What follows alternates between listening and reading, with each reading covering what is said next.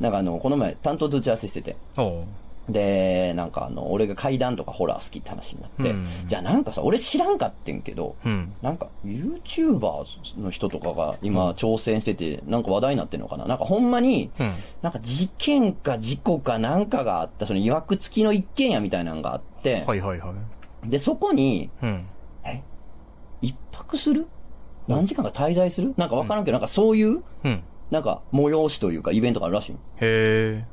で、うん、なんかそのホラー系の YouTuber の人とかが挑戦して、うん、まあまあリタイアしてるらしくて、うん、そうなん結構ほんまなんか怖いらしいのよ、そうでなんか、うん、行ってみたいと思ってんけどその YouTuber の人とかが挑戦してるっていうのをね、うん、動画にしてるもんやから、うん、ほんまなんか11月とか、まあ、結構先まで予約いっぱいで、あ、そうなんや、そう取られへんねんて、うんはいはい、取れたらどうすかみたいなこと言われて、うん、あまあまあ面白そうかもみたいな、うんまあ、確かにちょっと行きたいですねって話をしてったんですよ、うん、って話をしてたのね、うん、そのなんかいわくつきの家になんかみんなで泊まるイベントみたいななんかがあるらしいって話を聞いてて、でですね、最近ですね全然違う飲み会で知り合った女の子がいて、でなんか大阪から来てるって話やって、でなんか結構な時間までみんな飲んでたから、なんか大丈夫と、どこ滞在してんのと、ね、その東京やったらほら駅によってはその終電が早いとかもあるかもしれんから、大丈夫ですかって聞いたら、なんかなんかこの辺のなんか友達の家か事務所かなんかに泊めてもらう予定なんでみたいな、じゃあよかったよかったそんな気にせんでよかったんですねってなったんけど、なんかその、なんか今日その子が泊まる部屋、なんかそのまあ一人らしいねんけどその日は、なんかベッドがなんかなんか金貸しかなんかのジジイが撲殺されたベッドらしい。おいマジ。ほんまにその上で。マジで。マジでほんまにそう。ほんまにそれらしいね。はいはい。それを置いててそこにでそのベッドで今日寝るんですみたいなの言ってて。嫌やな。嫌やな。ってなって。本当ってなって。で、なんかそうなんですよとか言うかちょっと興味あるから、なんかもしなんかその写真とかもし撮れたらなんかなんかでくださいよとか言って、あわかりましたとか言って。でまあ普通に飲み会解散して。で夜中かななんかその連絡来たから買ってみたらやっぱそのベッドのなんか。マットレス、そのなんか頭側、ベッドの頭側のね、はいはい、マットレスの写真、マットレス部分の写真が送られてきて、なんかもう黒いシミみたいなのがバッて飛び散ってて、真っさーついてて、いやいな、これがその例のあれですかみたいな、はいそうですみたいなの来て、だから何いわくつきの家に泊まろう、しかもさもうそれみんなやろね、何か泊まろうみたいなのが人気でとか言って怖くてリタイアとか聞いてたけど、いやいやいやじじいどつき殺されてるベッドで寝てる人おんねやと思ったらレベチやもうレベチやでほんまにレベチや強烈やでよう寝れんなと思って強すぎるな、でもちょっとやっぱ意識はしちゃうからなんかあんまり良くない夢は見るとか言ってたけど、そんなもんそんなもんなんやそんなもんですかゴーストスイーパー三上かなんかですか。ほんまに座ってる人座ってますね。本当すごいなと思いましたけれどもね。すごいね。はい。というわけで、お待たせしました。あらあら。いやなんかよく考えたら前回から1年ほど空いてるそうで。1年か。いややっぱ半年に1回ぐらい聞きたいもんですけどね。はい。というわけで、今回ザラジオ漫画の怪談祈談会となります。皆さんもお楽しみください。おい。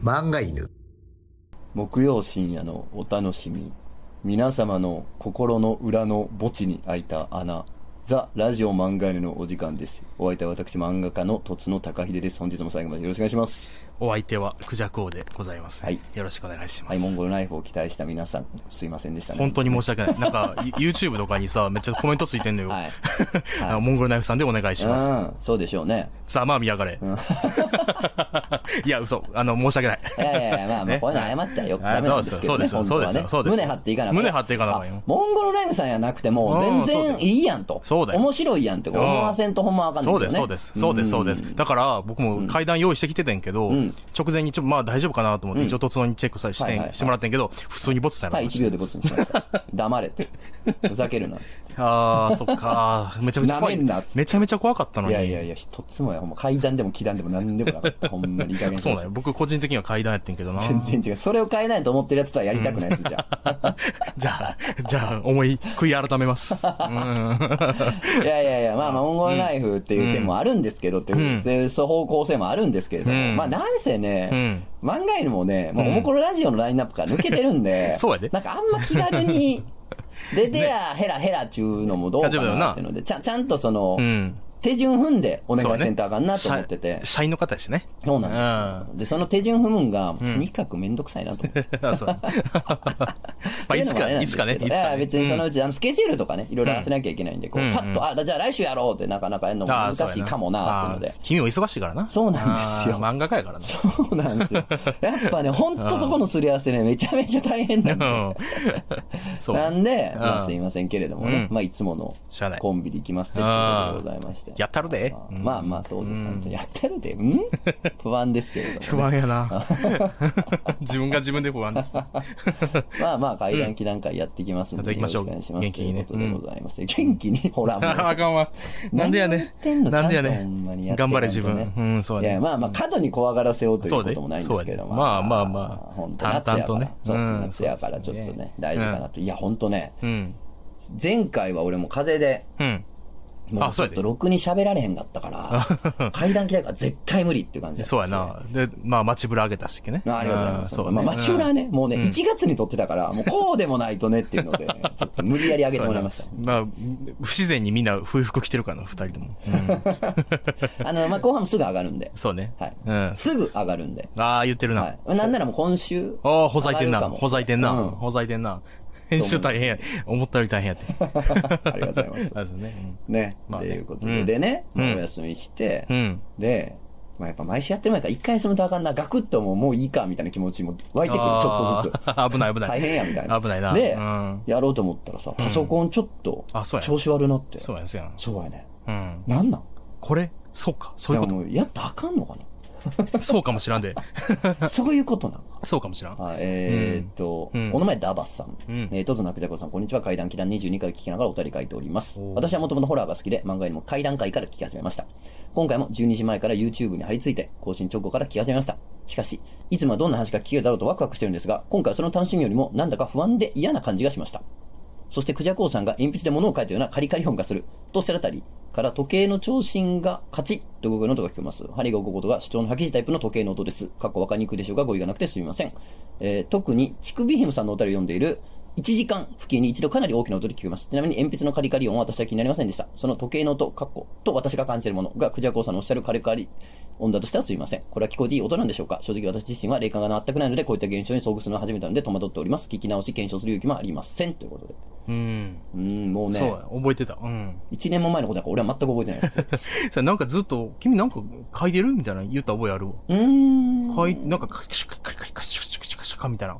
言ってて、なんやろうと思ってたんけど、書いてなかったな、あの時ね。書いてないっすね。でも時計の音はこの方は、ダバさんは聞こえてると。らしいけども。っていうね、やっぱりね、何が起こるかわからない。ちょっと待ってくれよ。聞いてるね、人間もね、その他人事じゃないんですよ、これって。そうやな。もう怪談って。それなりのボリュームのある怪談って、やっぱね、無関係ではいられないんですよ。そうだね。なんでね、皆さんにもね、素敵な霊障が起こることを期待しながら今日やっていきます。そうね、やっていきましょうよ。ちょっと前振り長くなっちゃったんでね、バーッといっちゃいましょう。バーッといきましょう。なんせ1年なんでね、お便り相当溜まってるんで、今回でも多分紹介はしきれないと思うんですけれどもね、まあまあ、その分またね、夏の間に紹介できたらなと思いますんで、まあこれ呼び水にまた何件か来るかもしれない。ああ、呼び水とか言うね。はい。ガンガンいきましょうね。お名前レミーさん、怪談奇談会に投稿させていただきます。とずのさん、クジャコウさん、モンゴルナイフさん、漫画への更新いつも楽しみにしております。そうやねんな。いや、おもころのラインナップが抜けるなんてもう夢にも思わん頃のお便りがいっぱいあるから。ほんまやな。この話は姉が以前勤務していた歯医者の先生から聞いた話を自分に話してくれたものです。姉の勤めていた歯医者の先生を A 先生とします。その A 先生の友人も歯科医師をしており、その友人を B 先生とします。ある時 B 先生は結婚式に招待されたそうです。この辺り詳しく聞けなかったんですが、もしかしたら A 先生も招待してたかもしれません、まあ、歯医者の先生が結婚式に行ったわけね、その結婚式は歯科医師関係の方が多く集まる式だったそうです。結婚式披露宴は滞りなく終わり、 B 先生は二次会に参加されそうなんですが、その二次会の会場の隅にぼーっと突っ立ってだけの女性がいます。結婚式の二次会とお祝いの場、それなりにお酒も飲んで盛り上がる中、異様な雰囲気で一人立ち続けるだけのその女性はめちゃくちゃ悪目立ちしており、絶対につかないはずがないのですが、他のみんなその女の人が存在しないかのように振る舞っていたそうです、気になって仕方なくなった B 先生は思い切ってその女性に話しかけてみることにしたそうです。その正体は幸せそうな夫婦を妬ましく思う幽霊などではなく生きた人間だったのですが、その女性は招待された新郎新婦の知り合いやお店の店員さん、新郎に未練のある元カノなどでもなく、勝手に会場に入ってきていた無関係の人だったのです、その女性の話を聞いてみると、歯科医師関係の人がたくさん集まる結婚式の二次会があるとどこかで知ってお近づきになれるかもしれないと思い、勝手に会場に入ったはいいが、当然知り合いもいなければ席も用意されていたので隅の方でただ突っ立っていたそうですその話を聞いた限りでは、その女性は完全にやばいやつ、自分が B 先生だったら会場から出ていくように諭すか、お店の人に事情を話して対応してもらうかするかと思うのですが、何がどうなったのか、 B 先生とその女性は後に結婚するまでに至ったそうです。何やねん。B 先生のうちである A 先生は、そんな女絶対若いまとけと結婚し、反対したそうですが、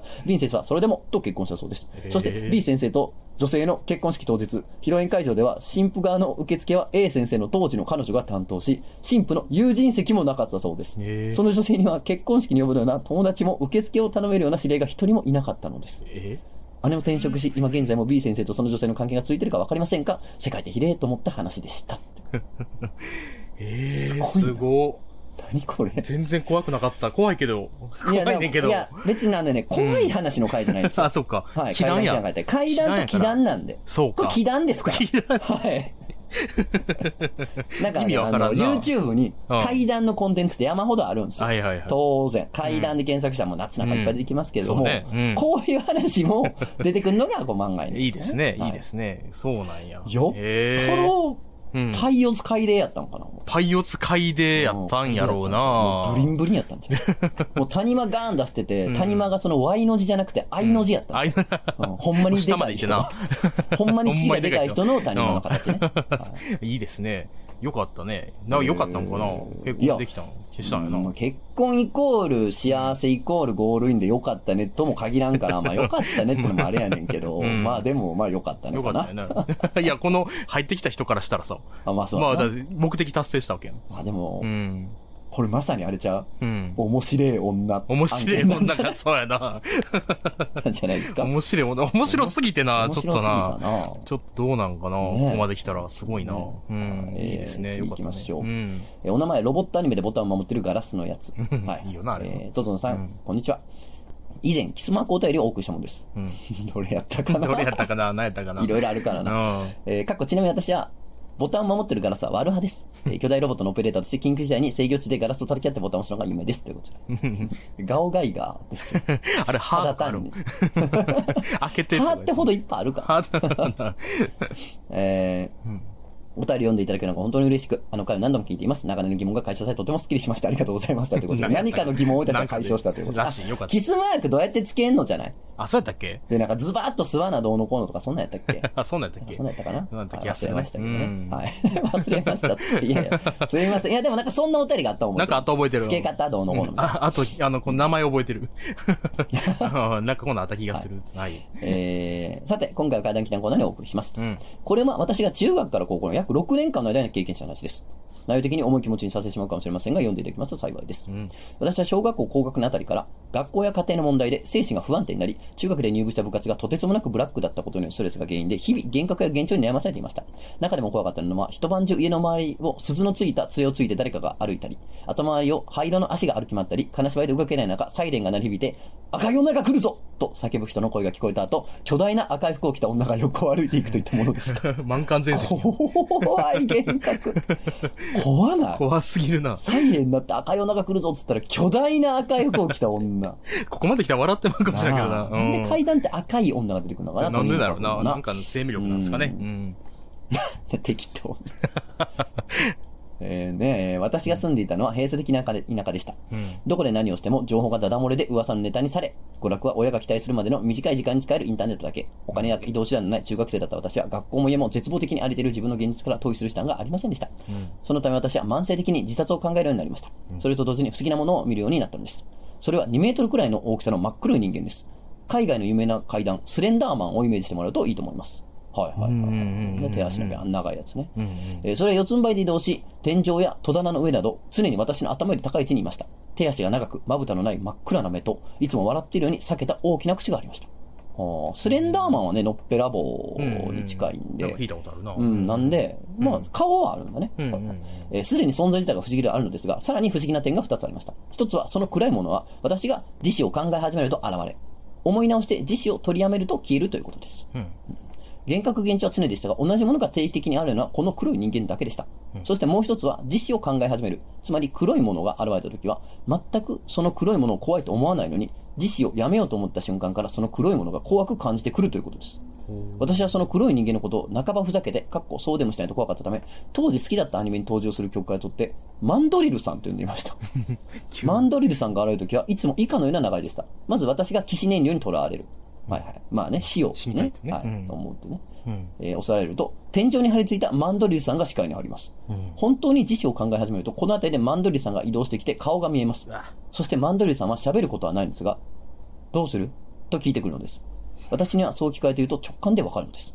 そして私がやっぱりやめると答えると、どんどん目の前のマンドリルさんが怖くなってきて、死にたくない、ごめんなさい、早く帰ってくださいという気持ちでいっぱいになります、うん、するとマンドリルさんはあ、そうくらいのテンションで消えていきます。高校卒業する頃まではこれが定期的に起こりました、うん、それから成人となった今に至るまで、何度かまた起死燃料に襲われ実行に移そうとしたこともあるのですが、マンドリルさんも洗えなくなりました、うん、今振り返ってみて気づいたんですが、彼が洗えなくなったのは酒を飲み始めたからです。何か関係があるのでしょうか、うん、あの頃よりは精神的に落ち着いたからだと思うんですが、少し寂しい気持ちになります。もちろん怖い存在であるのですが、こうして落ち着いている時に思い返すと、マンドリルさんのことはとても懐かしくて優しい存在のような気がしてくるのです。追い詰められた時、私の近くにいてくれたのはマンドリルさんだけだったからです。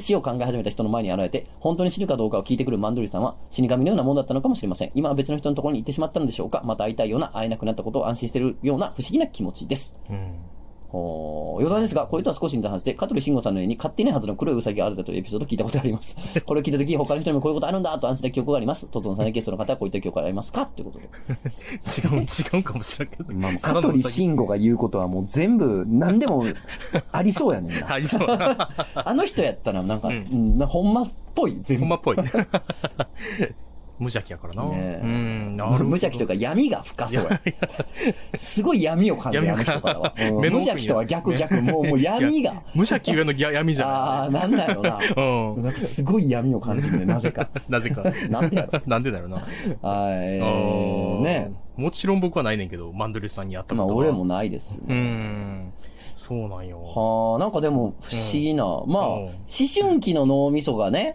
うん、その感受性とか脳みそが何かこう見せてる何かなのかもしれないし、うん、エラーなのかもしれないし、わかんないんですけど、うん、ただね、なんか同じものが定期的にあるっていうのはすごい興味深い現象だなっていう感じっすね。そうなんねんな。なんか俺の友達が中学高校の時に、うん、うとうとすると、視界のどっかに、うん、なんか鎧武者が見えるらしいね。視界のどっかにああ、うとうとしてるって思いました。ああ、そうなんよ。で、なんか学校の教室で居眠りしかけたら、教室の隅に鎧武者がおって、ああ、俺今出かけてるわって思いました。ああ、重い。なんか夢うつつの時ってさ、意味不明なこと言うやん、人って。あるある。夢と現実が混ざって。あの隙間にだけ現れるらしい、そいつが。ああ。癖なってねえな。隙間にだけ現れる鎧武者がおるね。鎧武者って何やろ、お前。でもマンドリルさんか。いや、別にもう、でも、助けてくれたっていうことなのかな。いや、わかんない。わかんない。違うか。どっちかわからないな。どっちかわかんない。でもなんか本人的には温かい気持ちになってるのやろ、これ。それは、それはなんか、なんていうの、ほら、でも、追った時もさ、急に怖くなったりするわけや。うん、まあそう。それはもしかしたらそういう戦略かもしれんから。マンドリルさんの。そうか。懐かしく思わせてるだけかもしれない。ああ、そっか。あれか、奴隷商人地公のやり方と一緒か。そうです。偽りの記憶をつけてるだけの可能性あるから。あるのよ。だからこういうよくわからんもんには、もうそのなんかポジティブな解釈はしない方がいいのよ、基本的には。そうか。なるほどね。警戒に警戒を重ねてですね。何なんでしょうね。でも、気団としてすごくいいですね。はい。はい、いいね。お名前、牛久の狐さん、とつの高い先生、クジャコウ様、そして怪談祈談といえばモンゴルライブ様、お世話になっております。牛久の狐です。すいませんね。とつの先生、芸術爆発チャンネルお疲れ様でした。最後まで楽しく拝聴しました。特に最終回はトンカさんも出演されて、以前ラジオの内容も思い出して感動、そしてホラー話に恐怖と二段構えで楽しめました。最終回は残念ですが、これでしっかり TBS に爪痕を残ったと感じておりますので、ラジオ漫画に TBS 編を心よりお待ちしております。ということで、いやー、ありがとうございます。いいですね。はい。さて、その話の怪文書の件で、怪文書を見たことがあったんで、投稿いたします。本当に怪談祈談は話を聞くと酔い水のように湧いてきますね。これはまだ私が酒道楽の町中野に住んでいた頃に見かけた怪文書です。記憶によると2013年6月に目撃されたもので、インパクトの大きさから嬉しくなって写真に収めたものです。電波度は決して高くありませんが、意志の強さを感じて気に入っておりました。妻から本当に気味悪がられましたが、というわけで、とつの先生、モンゴルナイフさんの怪文書コレクションに加えていただけた光栄ですし、以前モンゴルナイフさんは中野に出歩くとおっしゃっていたので、もしご存知したら嬉しいです。ということでね、まあモンゴルナイフじゃないんですけども、悪いね、悪いな。また言っておきます。はい。というわけで、せっかく YouTube にね、来たんでね、あ、そうやな。この怪文書を貼っておきましょう、ということで、YouTube でご覧の方は、ここで表示されると思いますので、ぜひご覧ください。はい。これね、まあなんかポジティブな、ポジティブやね。なんかいいね。いいよな。なんかまあいいよな。いや、これはね、恋愛してるお相撲さんが残してたと思います、僕は。結構でかいもんな、これ。そうです。あなたが好きだ。そうです。はい。恋の富士。恋の富士関が。音声だけの人に言うと。怪文書はその口で解説したら、興ざめよ。あった。どんなんかなー言うて。見る方がいいんやから。このだけ YouTube に来てください。はい。よかった。いや、の方が、まあいいかなと思うのよ。まあな。ワクワクしたいじゃん。まあそうや、確かにな。なんていう。恋の富士って何っていう。はい、お名前、柴犬エンジンさん。とつのさん、モンゴルナイフさん、お久しぶりです。柴犬エンジンです。私は某県庁で働いているのですが、還暦を過ぎたベテランの職員から聞いた、祈談というか、何かに人の闇のようなものを垣間見た話をお送りします。さて、突然ですが、皆さんは県庁の仕事についてどのようなものをイメージされるでしょうか。実は公務員と一口に言っても、地域の産業振興や公共施設の運営、研究など非常に幅広く、先ほどのベテラン職員の方も50年にわたり様々な部署を経験された大先輩です。私は先輩と現場に向かう車の中で、これまでで一番面白かった仕事は何かと聞いてみました。先輩は少し悩んで、用地買収かなと答えました。意外でした。用地買収とは、高速道路などを作る際に何人もの土地の所有者、つまり地主と交渉し土地を買い上げるお仕事です。もちろん地主にも事情があるので、全員がはいわかりましたと言って土地を売ってくれるわけではありません。中にはお金欲しさにごねる人もおり、交渉は難航するため大変な仕事の一つなのです。私はさらに興味本位で、どんな人がごねるんですかと聞きました。意外と公務員が多いんだよ。ごねた方が高く買ってもらえるのを知ってるからね。あとは、先輩が苦々しく話し始めました。昔、先輩の部署では、とある小学校の通学路を広げる事業があったそうです。その通学路は非常に道幅が狭く、車との事故が心配される危険な道でした。子供たちの命を守るため、先輩たちは何度も交渉を重ねました。ところが一人だけ、堅くなに土地を売りたがらない人がいたのでした。どんなに事情を説明しても取り付く島もなく、結局その一区画だけは以前の道幅の危険な通学路のままとなったのです。最後まで売らなかった人、誰だったと思う？ヤクザとかですか？わかりません。一体誰なんですか？私はその答えにゾッとしました。校長先生だよ。ということですね。なるほど。なるほどね。校長だけが固くな売らんかった。なるほど。どういうことなんでそんなことになるの？まあ、パッと考えると、クソ校長。子供嫌いクソ校長。そうやな。子供なんかそんなもん、まあ、軽トラにへつられたらええと思ってるクソ校長。人が減っていいと思うかもしれないっていうパターンと、可能性と、まあなんかその、ご家庭の事情みたいなのが、もう働きに働いてどうしても売れなかった、悲しみの校長の可能性あるよな。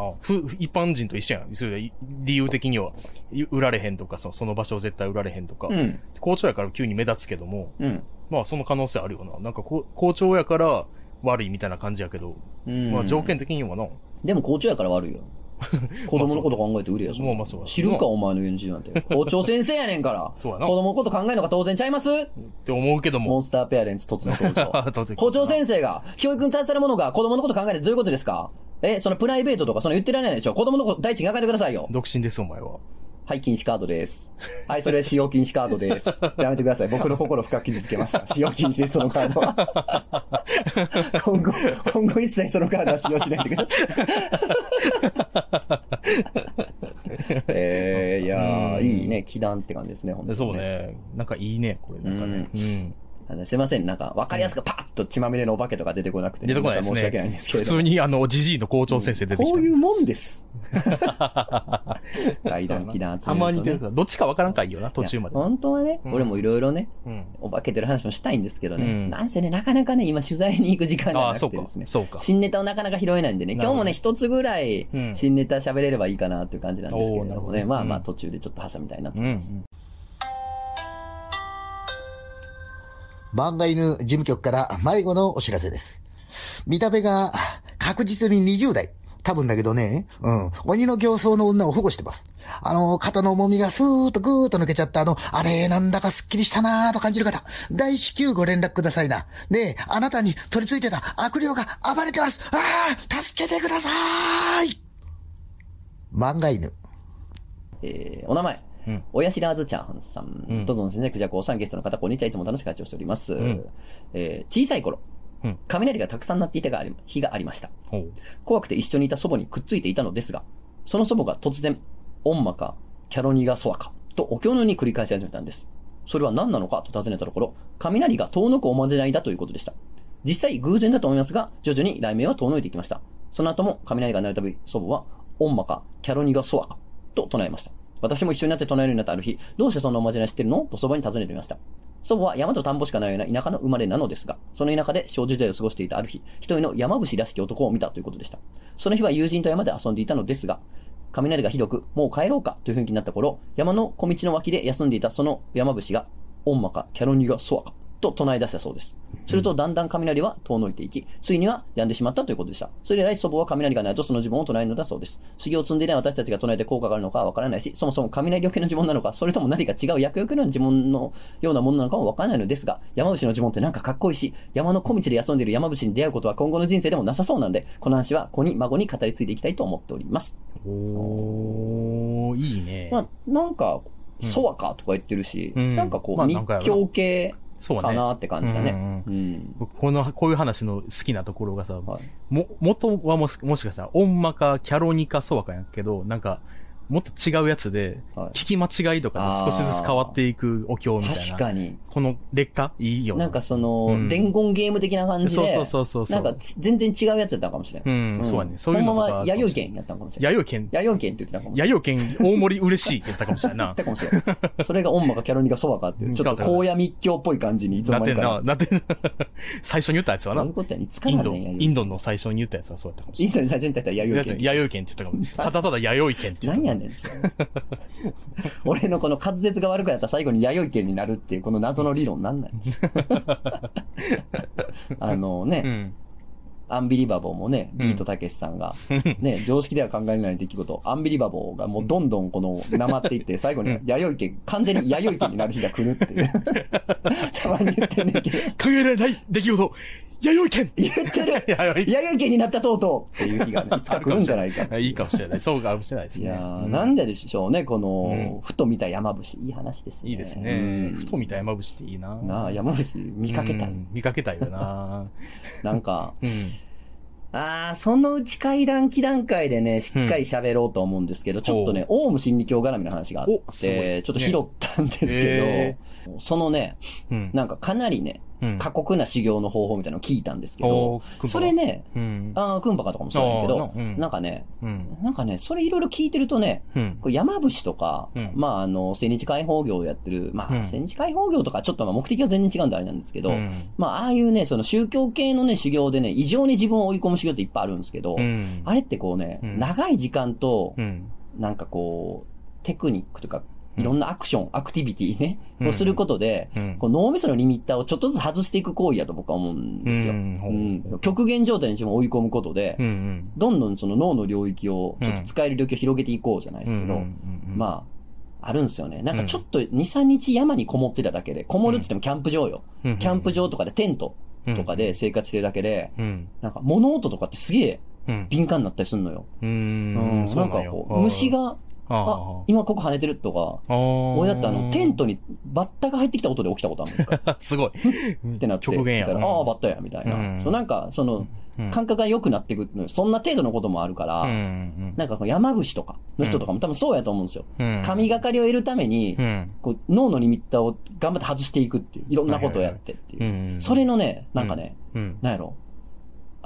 短い時間でそれやる版みたいな。それは便利やな。が、うん、そうそう、インスタント版じゃないけど、お手軽じゃないねんで。あ、そうなの、大変な。一気に強烈なことやるわけやから。ああ、そっか。そうそうそうそう。っていう感じやなと思った、その、オウムのその過酷な修行と呼ばれるアクティビティの話聞いて、あ、それ多分その1年とか山にこもってやろうとすることを、うん、その2、3ヶ月でやるために、それやって、ってんねや、みたいな。なるほど。ああ、そういう薬物も使うんや、みたいな。あ、薬物も？ああ、やつかみたいな。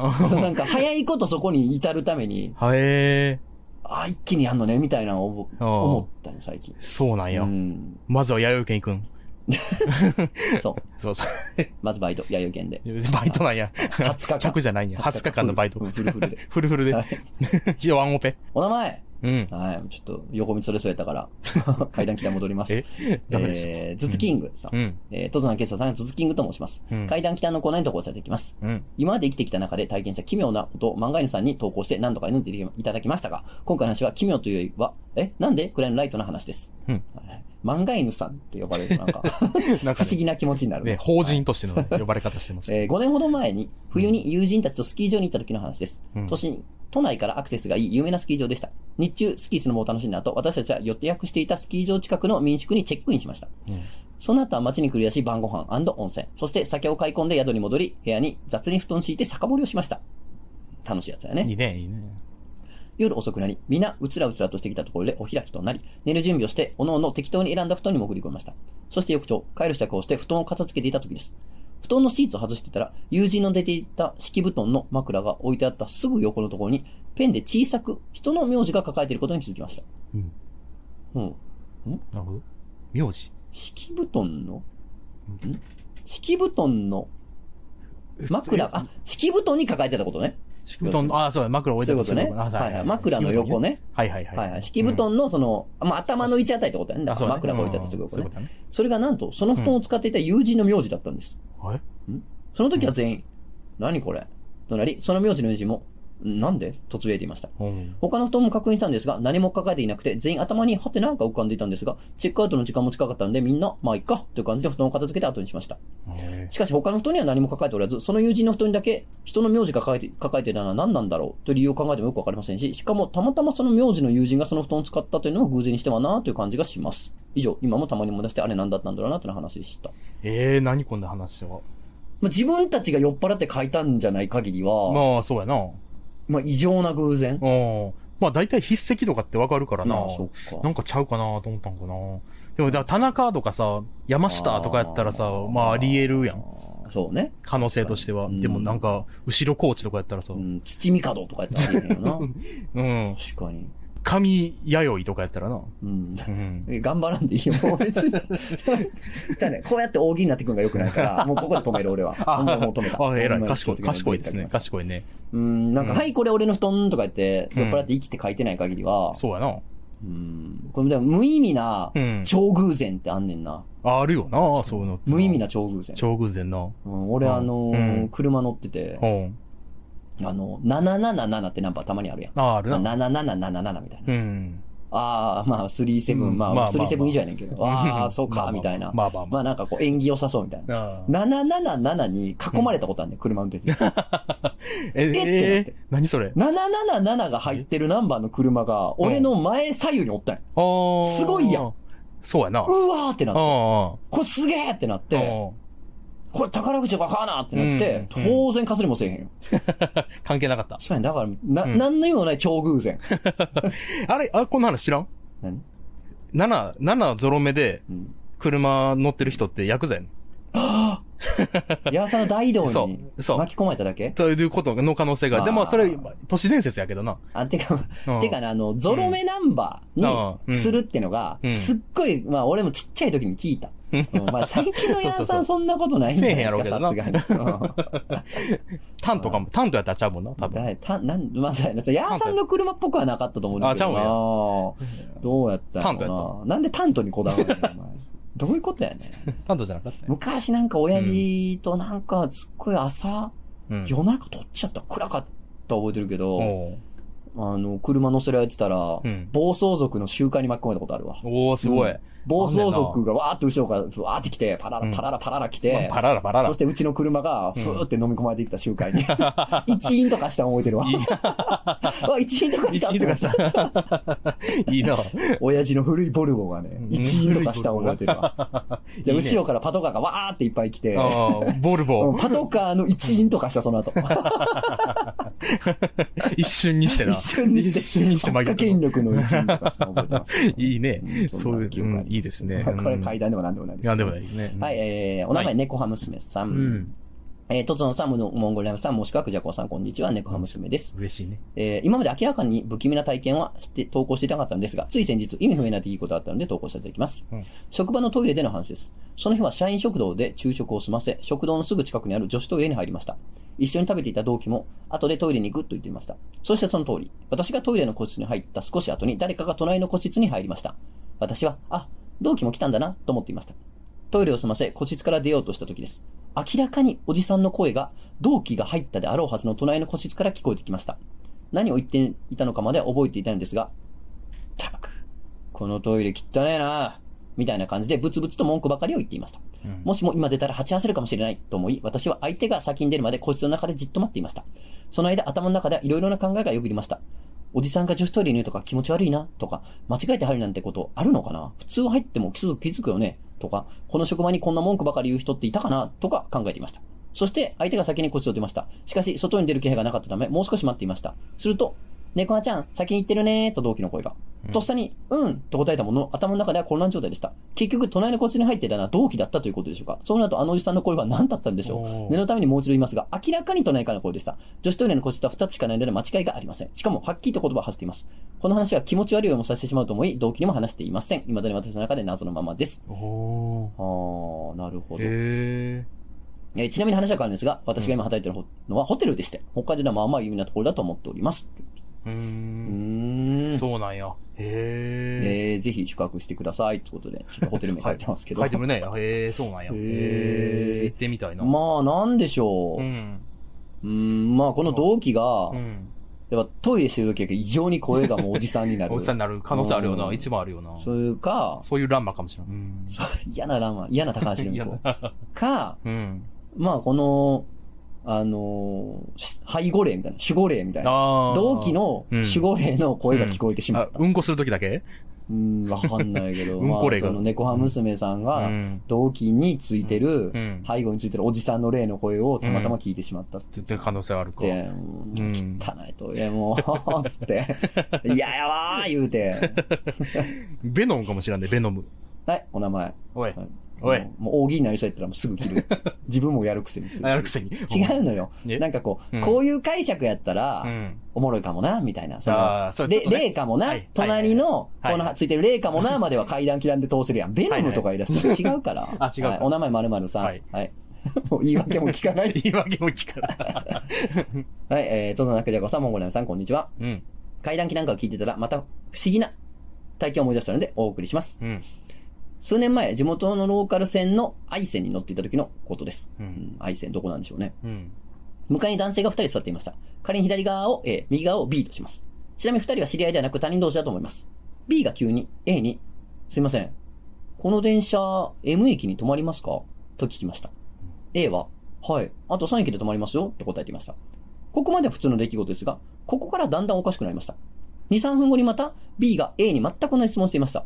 A も少し不思議そうに同じように答えていました。その後も B は A に同じ質問を繰り返し、その頻度はどんどん多くなっていき、最終的には間髪を入れずに M 駅に止まるかどうかを聞き続けていました。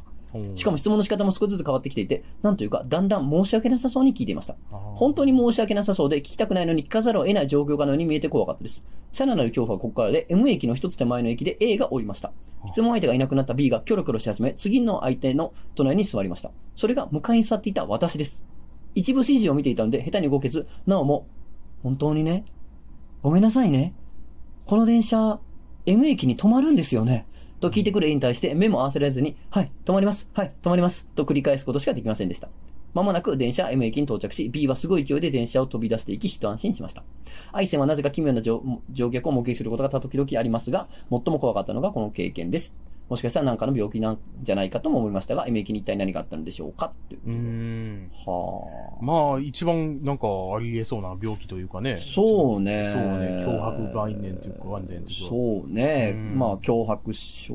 脅迫なんちゃら。とか、あと、まあ多分違うと思うんですけど、俺最近見たドキュメンタリーで、なんかね、7分しか記憶が持たん女の人みたいな。ドキュメンタリーありましたよ。あんねや。あ、それほんまにあんねや。そう。メメントやん。そうや。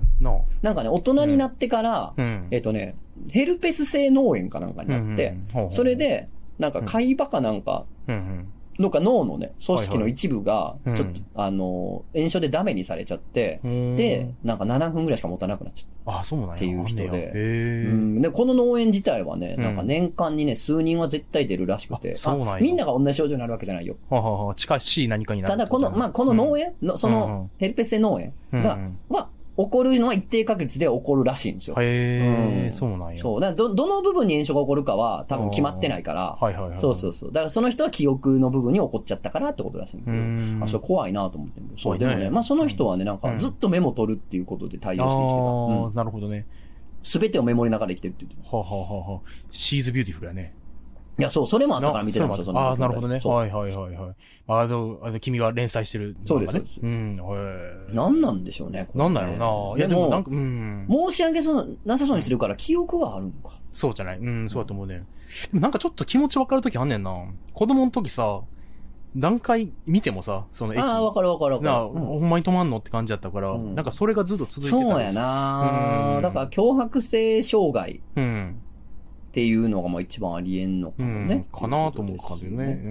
でももしかしたら M 駅に何かあるかもしれない。かもしれないしね。でもまあ申し訳なさしてるっていうことで、そうやな、多分そうかなっていうことでね。でもね、こういうのもね、なんかこの今でこそね、強迫性障害の方かもしれないなとかって、まあその〇〇さんも。分かってるというか、まあ何かの病気なのかもなって思ってるわけじゃないですか。だから、でもほら、実情が分からないから怖っと思うわけじゃないですか。なんでなんやろみたいな。でも実際多分そう聞いたら、もしくはヘルプマークとかがもしついてたら、あ、そうなんやなーっていうだけのことです。があるやんか。大変やなーみたいななんならね。だから、なんかそういうのをさ、何も分からない時代ってさ、なんか結局、なんか怪異にするしかないみたいなことはあったよね。そうやろうな。そうやな。よくなりましたね。そう考えるとね。まあ、多分ね。まあ、オカルト的に解釈するとね、まあ、M 駅に何かがっていうことなのかもしれないですけどね。ね。そうね。いいね。お名前、キャプテンポッペンコーンさん。読みにくい。はい。トゾさん、お疲れ様です。怪談北のコーナーにお送りさせていただきます。私は映画怪談をはじめとするホラーコンテンツが大好きで、様々なジャンルを網羅してきた自負があります。しかし、霊障などの実体験が全くないため、霊体験の話を心から信じることができないことが残念でなりません。ですので、今回私がいたしますお話は、体験談でもなければ、口伝でもなく、奇談を楽しむ豆知識のような話です。特定の方に不快な思いをさせてしまう内容だったら、先にお詫びを申し上げます。すみません。コーナーの黄色に合わない場合は申し訳ありませんが、こんな楽しみ方があるんだというふうに感じていただければと思います。ありがたい。前置きなくなりましたが、早速本題です。私の好きなホラージャンルの一つに悪魔払いがあります。悪魔払いを簡単に説明いたしますと、キリスト教における悪魔が人間に憑依し、徐々に肉体と精神を弱らしに至らしめる。それを神父、エクソシストが儀式によって救うといった内容です。映画で言うとエクソシストが有名ですね。刈り張った少女の姿、浮遊するベッド、108度丸首、緑色のゲロ、最高ですね。めちゃくちゃ宗教的だし、しっかりオカルトじゃんと思われる方も多いと思います。また悪魔という存在は、前期の通り、キリスト教の概念なので、日本人には馴染みが薄く、恐怖心を感じられるため、敬遠されがちなコンテンツと言っていいでしょう。しかし私はこれにリアルを感じております。有名な話ですので、有識者であるトツノさんや、モンゴリアンさんならすでにご存知かもしれませんが、この悪魔付きによく似た症状の精神疾患があります。NMDA 受容体脳炎という病気です。この病気、感情がコントロールできなくなり、強迫観念や幻覚、幻聴に悩まされ、さらには突然わめき散らすなどの症状が見られます。また古い資料ではこれに似た症状を悪魔付きとして書き記した診断書が存在し、声色が変わったり、知らない言語を話したり、自殺未遂のような行為を行うといった記述もありました。過去大学の授業で見せてもらいましたと。治療法が確立されていないため、医者にかかってもなかなか治らず、疲弊した親族が藁をもすがある思いでエクソシストに悪魔払いを依頼するといったケースも実際にあったそうです。その結果、患者は死亡してしまい、過失致死罪で起訴された神父もいるそうです。これらの話はたびたび映画化されているので、ご興味ありましたらご視聴をお勧めします。エミリー・ローズや脳に住む悪魔などなどと。以前、漫画犬、怪談祈談会でとつのさんが、悪魔はその存在を信じないものに対しては力を発揮できないといった旨のお話をされていましたね。うんうん、してたんや。まあでもそうやと思いますよ。今のように医療が発達していない時代に、精神疾患の患者すべてを悪魔の仕業とし、周りからも悪魔が取り付いている、禁忌を犯したに違いないと揶揄され、症状が悪化するような人もいたはずです。その時に悪魔の存在を否定するという精神的治療法が効いた例もあったのではないでしょうか。そのように考えると、私には悪魔払いの全てがフィクションとは考えられないのです。このように悪魔がついた人間がいたという快適事象自体を否定せずに、いろいろと考えを巡らせることができる祈願が私は大好きです。私自身この病気の存在する前は悪魔という存在を信じて、見聞きし、宗教観などに面白さを感じていました。知識を得て一つの事象を様々な角度から考えられるような話にたくさん出会いたいものですね。ということで。なるほど。なるほどね。抗 NMDA 受容体脳炎。まあ要するに脳炎かこれも。さっきの話にちらっと出ましたけど、ね。まあそうだね。そうやな。まあ分かってなかったら、そう全部怖いことというかなんていうのなんか宗教的な何かみたいなに。まあまあ分かんないもんはとりあえずね。一旦そっちの箱に入れとこうみたいなのは。あるよな。まあある種合理的ではあるんだよね。まあそうやな。多分ね。そうね。なんか、エクソシ、あれね、クレイジージャーニーってあるやん、はいはい、番組で。あれでエクソシストに話聞きに行くみたいなやつは、なんか、もっと、なんか、急にガーとかなるんじゃなくて、悪魔払いを結構冷静に、なんか、悪いこと起こりすぎるから、つって、で、見ていったら、なんか、昔に子供の時に、なんか、呪いをかけられているから、それがの、その呪いが続いているから、それを出さなあかんっつって、めっちゃなんか、なんやろ結構行為が医療っぽかってんな、見てる感じが。なんか思ってたエクソシストとちょっと違うっていうか。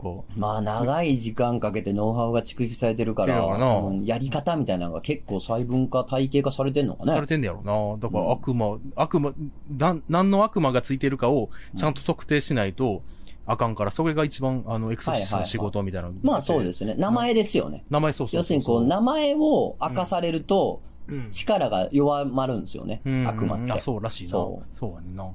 そこが、なんか、結構、なんつうの、結構、形式がちゃんとしてんねんなと思って。確かに。正体が分からないのが一番怖いっていうことなんだろうな。名前が分かることで弱体化できるっていうのは一個。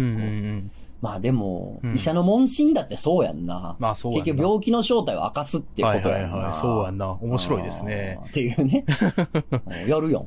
いや、できるようになってきてやんか。ああ、それはもう任してくださいよ。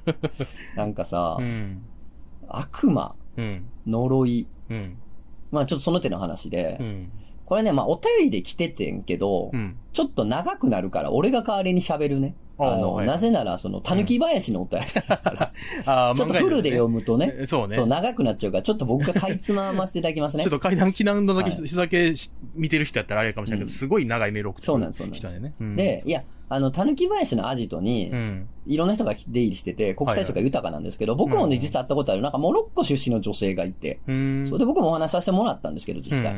その子の怪談。その子が持ってきた怪談やねんけど、モロッコって、まあなんかこう、地政学的にというか、まあ、土地柄。なんかその、アフリカっぽい、なんでしょうね、土着の宗教観みたいなのと、ムスリムが、なんかこう、混ざり合ってたりとかして、なんか結構独特の、なんかこう、文化様式を持ってるらしいんですよ。宗教観というか持ってるらしくて。で、まあそんな背景がある、せいなのか、なんかこう、呪いみたいな、まじないみたいなのが、ものすごくポピュラーらしいの。すごい、一般人の日常生活に溶け込んでるらしいのね。なんかこう、俺たちがなんか考えてる呪いとかまじないって、どうしてもフィクションの世界の話というか、まあ、牛の国前って有名やけど別にやったことあるやつなんておらんわけやんか、周りに。多分ね。だけど、まあ、もうちょっとこの身近らしいのよ。ね、そのなんか、モロッコ出身の、女性に、まあ、おばさんがいて、で、そのおばさんが、なんかでかいエメラルドの指輪をつけてて、エメラルドおばさんって勝手に呼んでたし、そのね、本人には言わずにね、エメラルドのおばさんみたいな、自分たちね、その子供たちはなんか呼んでたらしいんけど、そのおばさんが、なんかご近所さんに、なんかお祝い事があるから、エメラルドの指輪貸してほしいって言われて、いいですよって貸したらしい。で、まあそのお祝い事が終わって、で、ありがとうって返してきたと。帰ってきて、じゃあなんかそのおばさんがつけてるうちに、みたいな。なんかエメラルドの輝きが、なんか違う気がするみたいな。なんかちょっとなんか変わった気がすると思って、で、なんか地元の宝石屋かなんかに持ち込んだらしいの。そのなんかもしかしてその偽物とエメラルドだけすり替えられたんじゃないかみたいな。ってことで、こう、なんかチェックしてもらったら、エメラルドはすり替えられてなかったんけど、台座から外したらね、指輪の。すり替えられてなかったんけど、その、エメラルドの裏側っていうかな。台座側裏側に、なんかその、もうちっちゃい文字で、米粒に写経するみたいなちっちゃい文字で、びっしり呪いの呪文が書かれてる。うわ怖っ。そっからもうエメラルドおばさんか呪われおばさんへと、ちょっと、呪われが変わるみたいな、ね。なんて嫌な言い方するんだ。ただなんか多分ご近所さんに恨まれてたんやろうなっていう。そうなんや。っていうようなことが、まああるらしいよ、普通に。呪いって結構ポピュラー。ポピュラーみたいな。なんやな。で、なんか、すごい、なんかこう、有名な事件が地元だったらしい。それが何かっつったら、なんかその、地元の町議会議員とか代議士とか、まあその、有力者みたいな、いるじゃないですか、議員さんみたいな。が、まあ、これまたその、地元の有力者というか、なんかこう、お金持ちの人なんかなわかんない。村長とかなんかな、その有力者の人のお宅のホームパーティーみたいな催しに、なんか、招待されたらしいんですよ。で招待されて、で、なんていうのこう、もてなされて。で、まあそのパーティーが終わって。で、そっから、まあわかんない。1週間か2週間か1ヶ月か、まあ時間が経ってから、そのもてなした側ね、パーティー主催した側の地元の有力者が逮捕されたらしい。で、その逮捕の理由が、まあ地元の新聞とかにも載って、結構話題になってんけど、呪いをかけたわけです。その、招待した議員さんに、その有力者が呪いをかけてたの、そのパーティーで。で、もう一応ね、その、さすがに近代国家ですから、呪いかけたで罪はないのよ。まあ、日本でもお前のこと呪ったぞってそいつに毎日言うのは、確か脅迫罪とかに確かなったんだけど、日本でも一応、その精神に苦痛を与えるためのことだからね。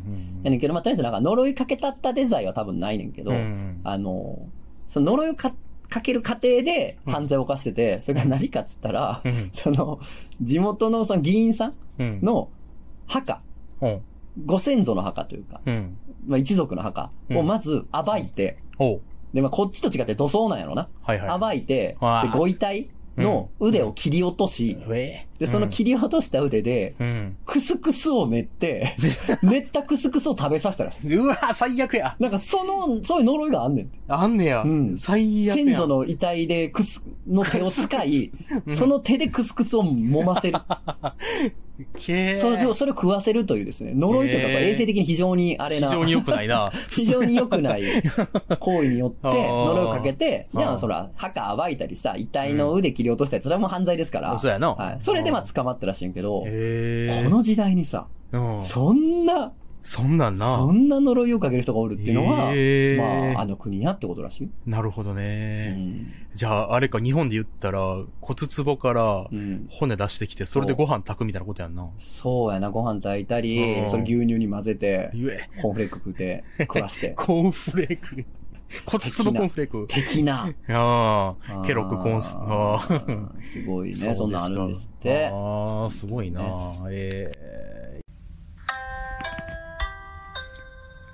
漫画犬事務局から迷子のお知らせなんですがね、見た目が24、5、6、7、60代くらいかな。紋付き袴の男性を保護してるんですよ。後ろを振り向いてね、あれ、私の背後霊がいなくなっちゃったな。なんだか怖いなーという方、至急事務局へご連絡ください。漫画犬。さあ、もうそろそろ1時間ぐらい喋ってんじゃないですか。まだ全然やねんって。やばいぞ、これ。やばいな。もうちょっとガンガン行こう。ちょっと行こう。はい。お名前、モモンガさん。モモンガ。とつなくれこさん、はじめまして、怪談祈願コーナーにお送りいたします。母にまつわるちょっと不思議な話です。私は去年母を亡くし、急遽、今住んでいる東京から田舎の方へと葬儀のために帰省しました。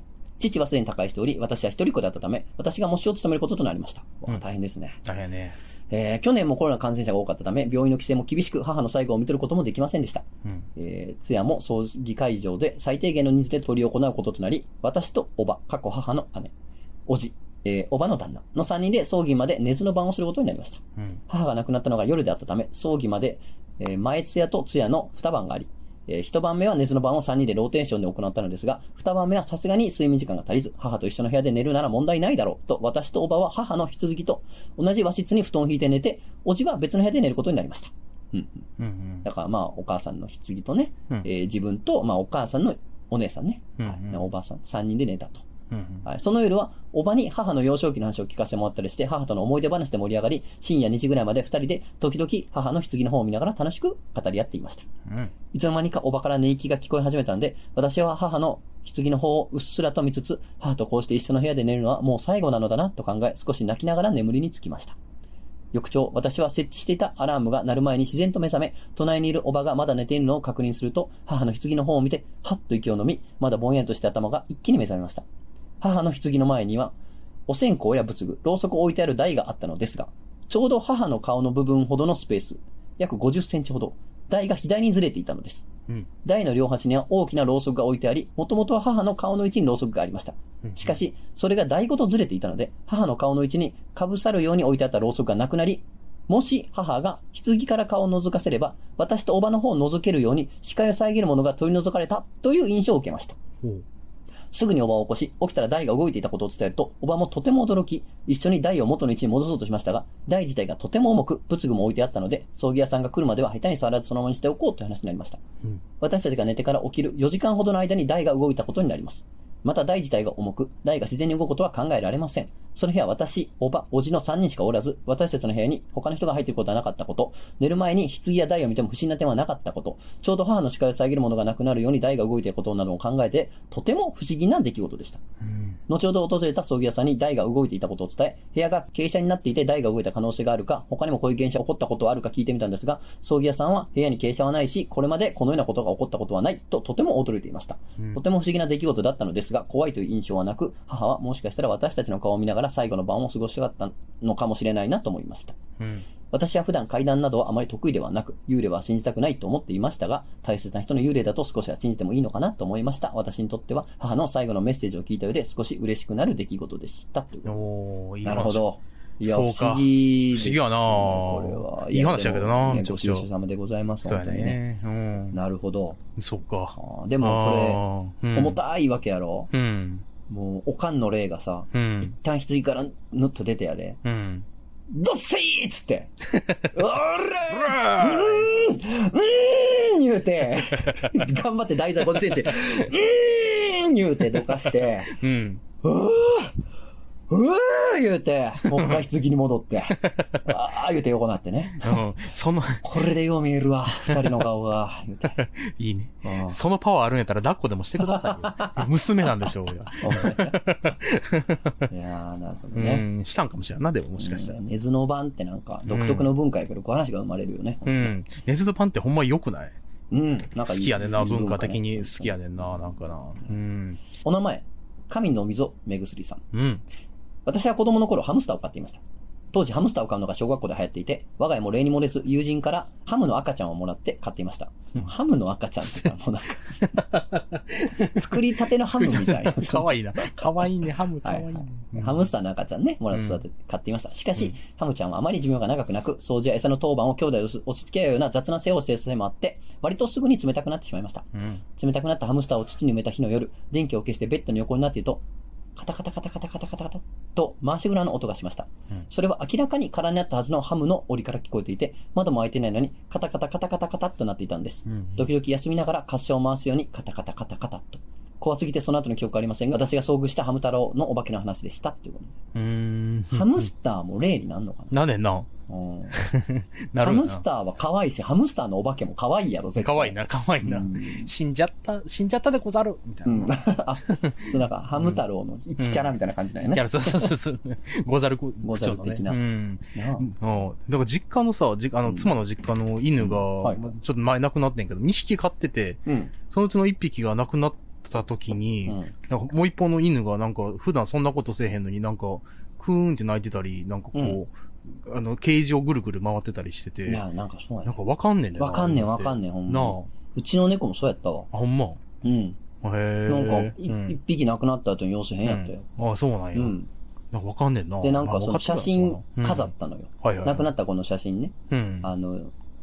現像してきてね。うん。ちゃんと家として飾ったら、そんななんか写真向かってニャーって言ってたよ。うん、あ、ほんま。うん、あ、すごい、なんかわかんねえやと思って。そう。家に向かってニャーニャー言うてた。すごい。と思って。かわいい。なければ。やだ、かわいい。ちょっと、次行きましょう。うん、はい。ちょっとね、お母さんの話の後に、ね、ハムスターの話になってましたけど。10日公開。まあでもな、命ってのはね、別に、ね、同じですから。五分ですから、ね、うん。そうです。はい、お名前、井戸野さん。うん。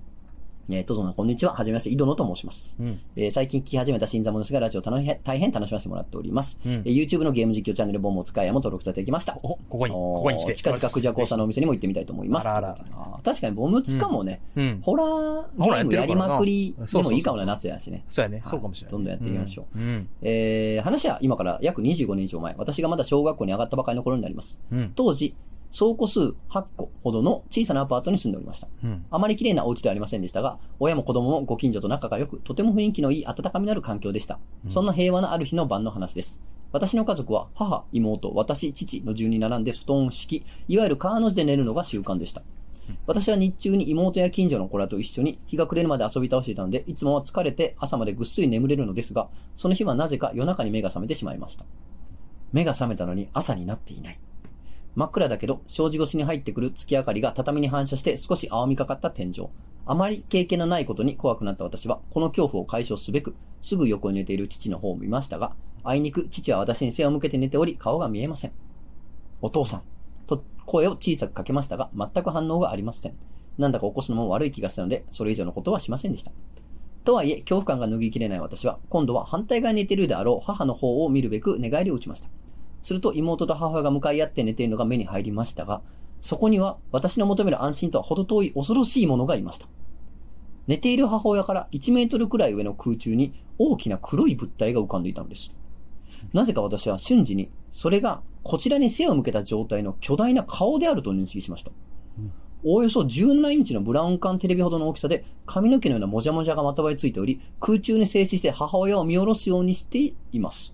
うん、まさにという感じで、声も出せないほどに驚いた私は固まってしまい、その物体から目を離すことができずにいると、物体はこちらに向かってゆっくりと回転をし始めました、うん、見られたらまずいと思った私はとっさに目をつむって寝たふりを開始、さらになんとか自然な寝返り動作に見えるようにしつつ、徐々に布団の中に潜り込みながら少しずつ体を丸めて防御の体勢を取り、どうすればこの状況を打開できるか必死に考えていました。そうこうしているうちに寝てしまったのか、気がつけば朝になっていました。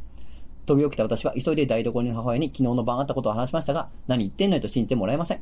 こんな怖いことがあったのに何の対策も取ってくれないことが不安でたまらなく、その日からしばらくは自衛手段として就寝時は必ず父親に密着するような姿勢で寝ていたのを覚えています、昔から母親はホラー映画、心霊番組の類を大変嫌っていましたが、その反面で自分は霊感が強いと自称しており、私にはあまり話してくれませんが、祖母や父親には自身が経験した怪奇現象を話しているようでした。今になって思えば、当時も私の話を信じてくれないのではなく、単に話をおそらしたかったのかもしれません。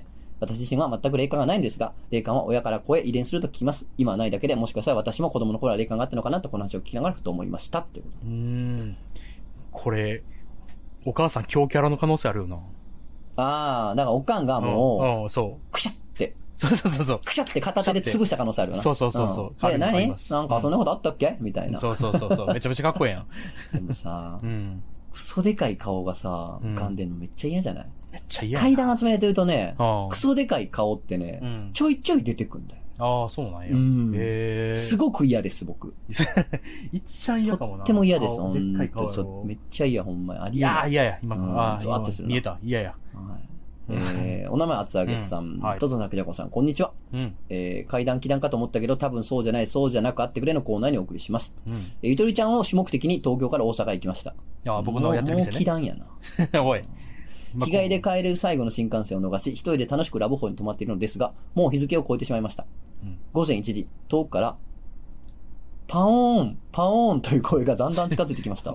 そして、誰かお風呂入ってるという女性の声。部屋に侵入されて、風呂の外から声かけられてるのかなと爆裂な不安と動機に襲われ、半ばパニックになっておりました。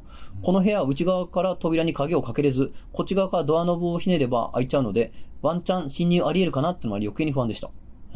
落ち着いて考えてみれば水圧強いところだし、もう全体的に響いてしまってうるさかったんだなと思います。でも、そんな近くで聞こえるものなんでしょうか。ということで。で、朝起きてフロアの位置関係の図を見たら、お風呂に隣接したのは避難用具入れでした。ということで。へー。ラブホテルね。もう一応、どこかの号室も書いてるんで。あ、そうな。あ、ほんまや。ああ、じゃあ、めちゃくちゃ近いわ。店の近い。なんでしょう。まあ、誰かお風呂入ってる。なんか変やな、これ。どういうこと？いや、だからさ、パンオンは一番変よ。まあ、パンオン変やな。意味がわからないからね。パンオン言いながら、プレイするやつがホテルによって、まあまあ、その壁とかドアの薄いラブホテルやったらな、別の部屋のな、声が聞こえることもあるかもしれない。だんだん近づいてくるっていうのが変やからね。そうやな。エレファントセックスしながら近づいてきているってことやもんな。どういうこと？エレファントセックスしながら近づいてくる。それで、そうやな。もう大喜利始まりかけたらもうすぐにそらす。気をそらす。大喜利なんこれ。いやいや、そうです、本当に。だってないもん、そんな。ないことを言い出したから。ただ、まあ、そのさ、声が近づいてくるってのも異様やけど、あのさ、別の部屋の音がさ、聞こえるとしたらやで。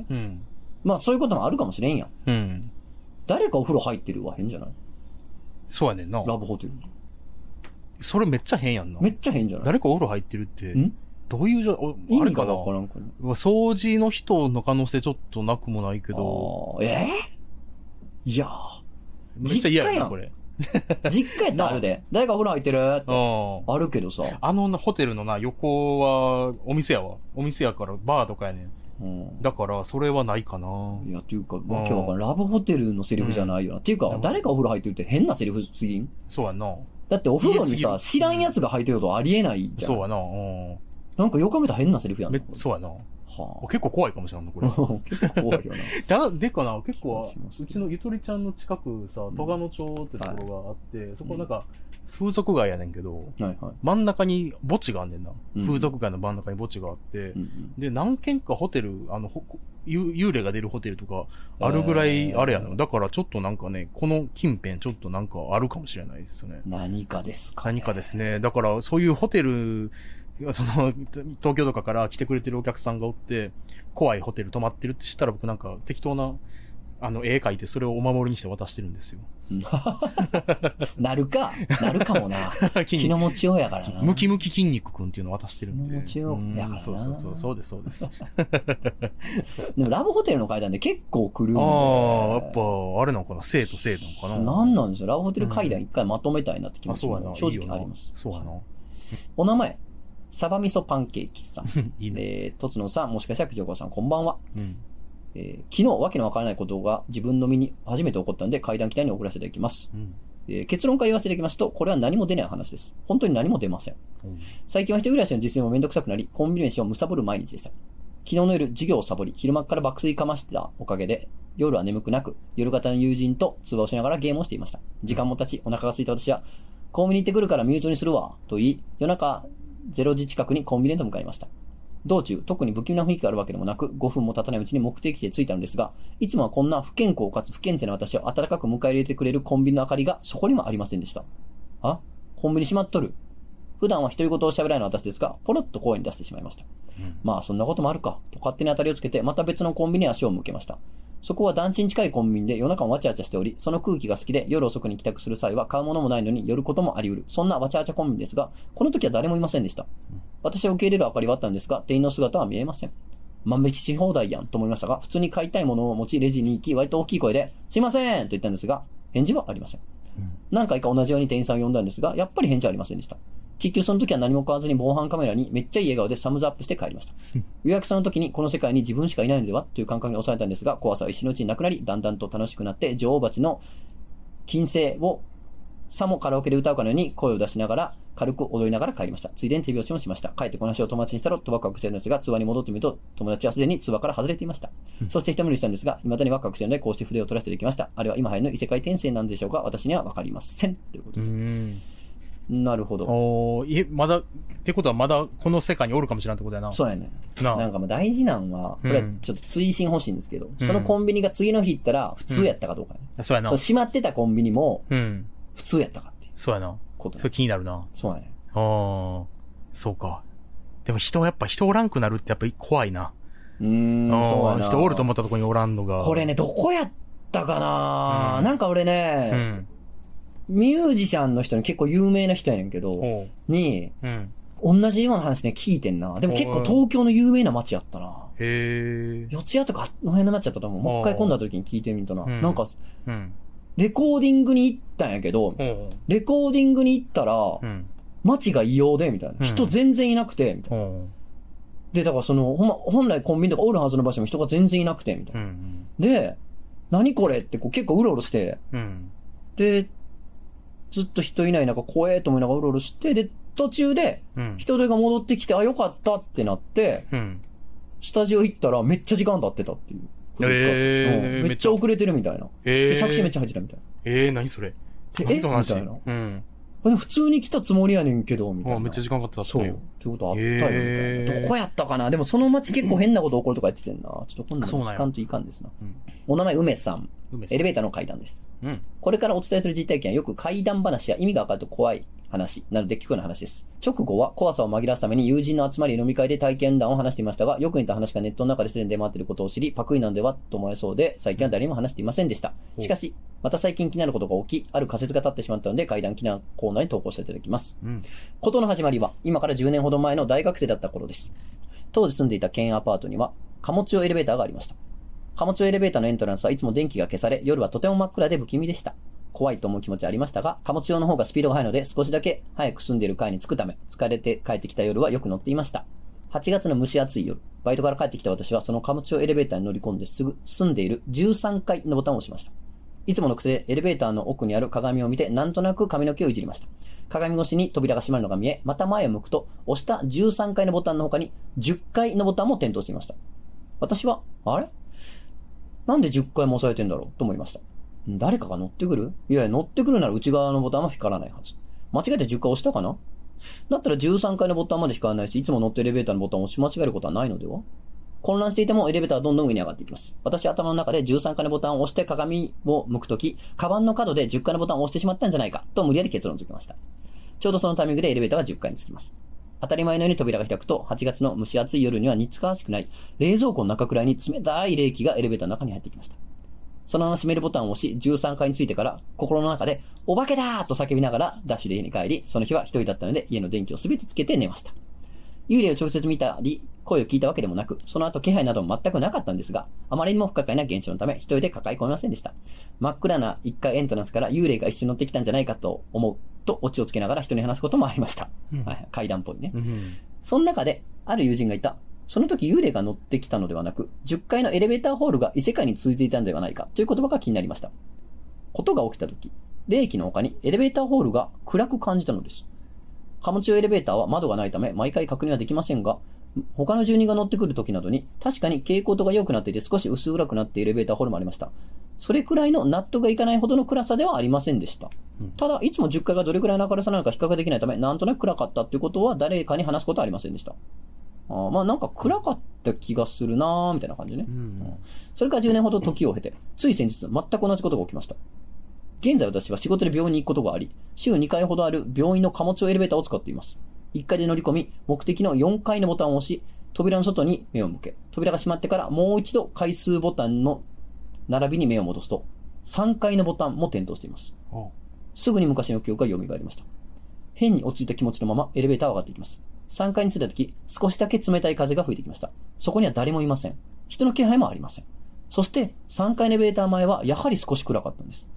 今回ばかりは、病院の貨物エレベーターであることもあり、何度もカートや台車、時には車椅子の患者さんが乗ってくるので、3階に着いてから長い時間開くボタンを押していることも多く、エレベーターのすぐ外の景色を見慣れています。そして、いつも見ている3階の景色より少し暗いと明確に思いました。4階に着くといつも通りの景色が広がっており、そのまま仕事をして、帰りは階段で帰りました。5時ですが、またこのエレベーターに乗った時、3階のボタンを押して確認しましたが、あの時のような暗さを感じることはありませんでした。そして怖い思いをしたにもかかわらず、わざわざ確認する自分自身に10年前よりずぶとくなったなと思いました。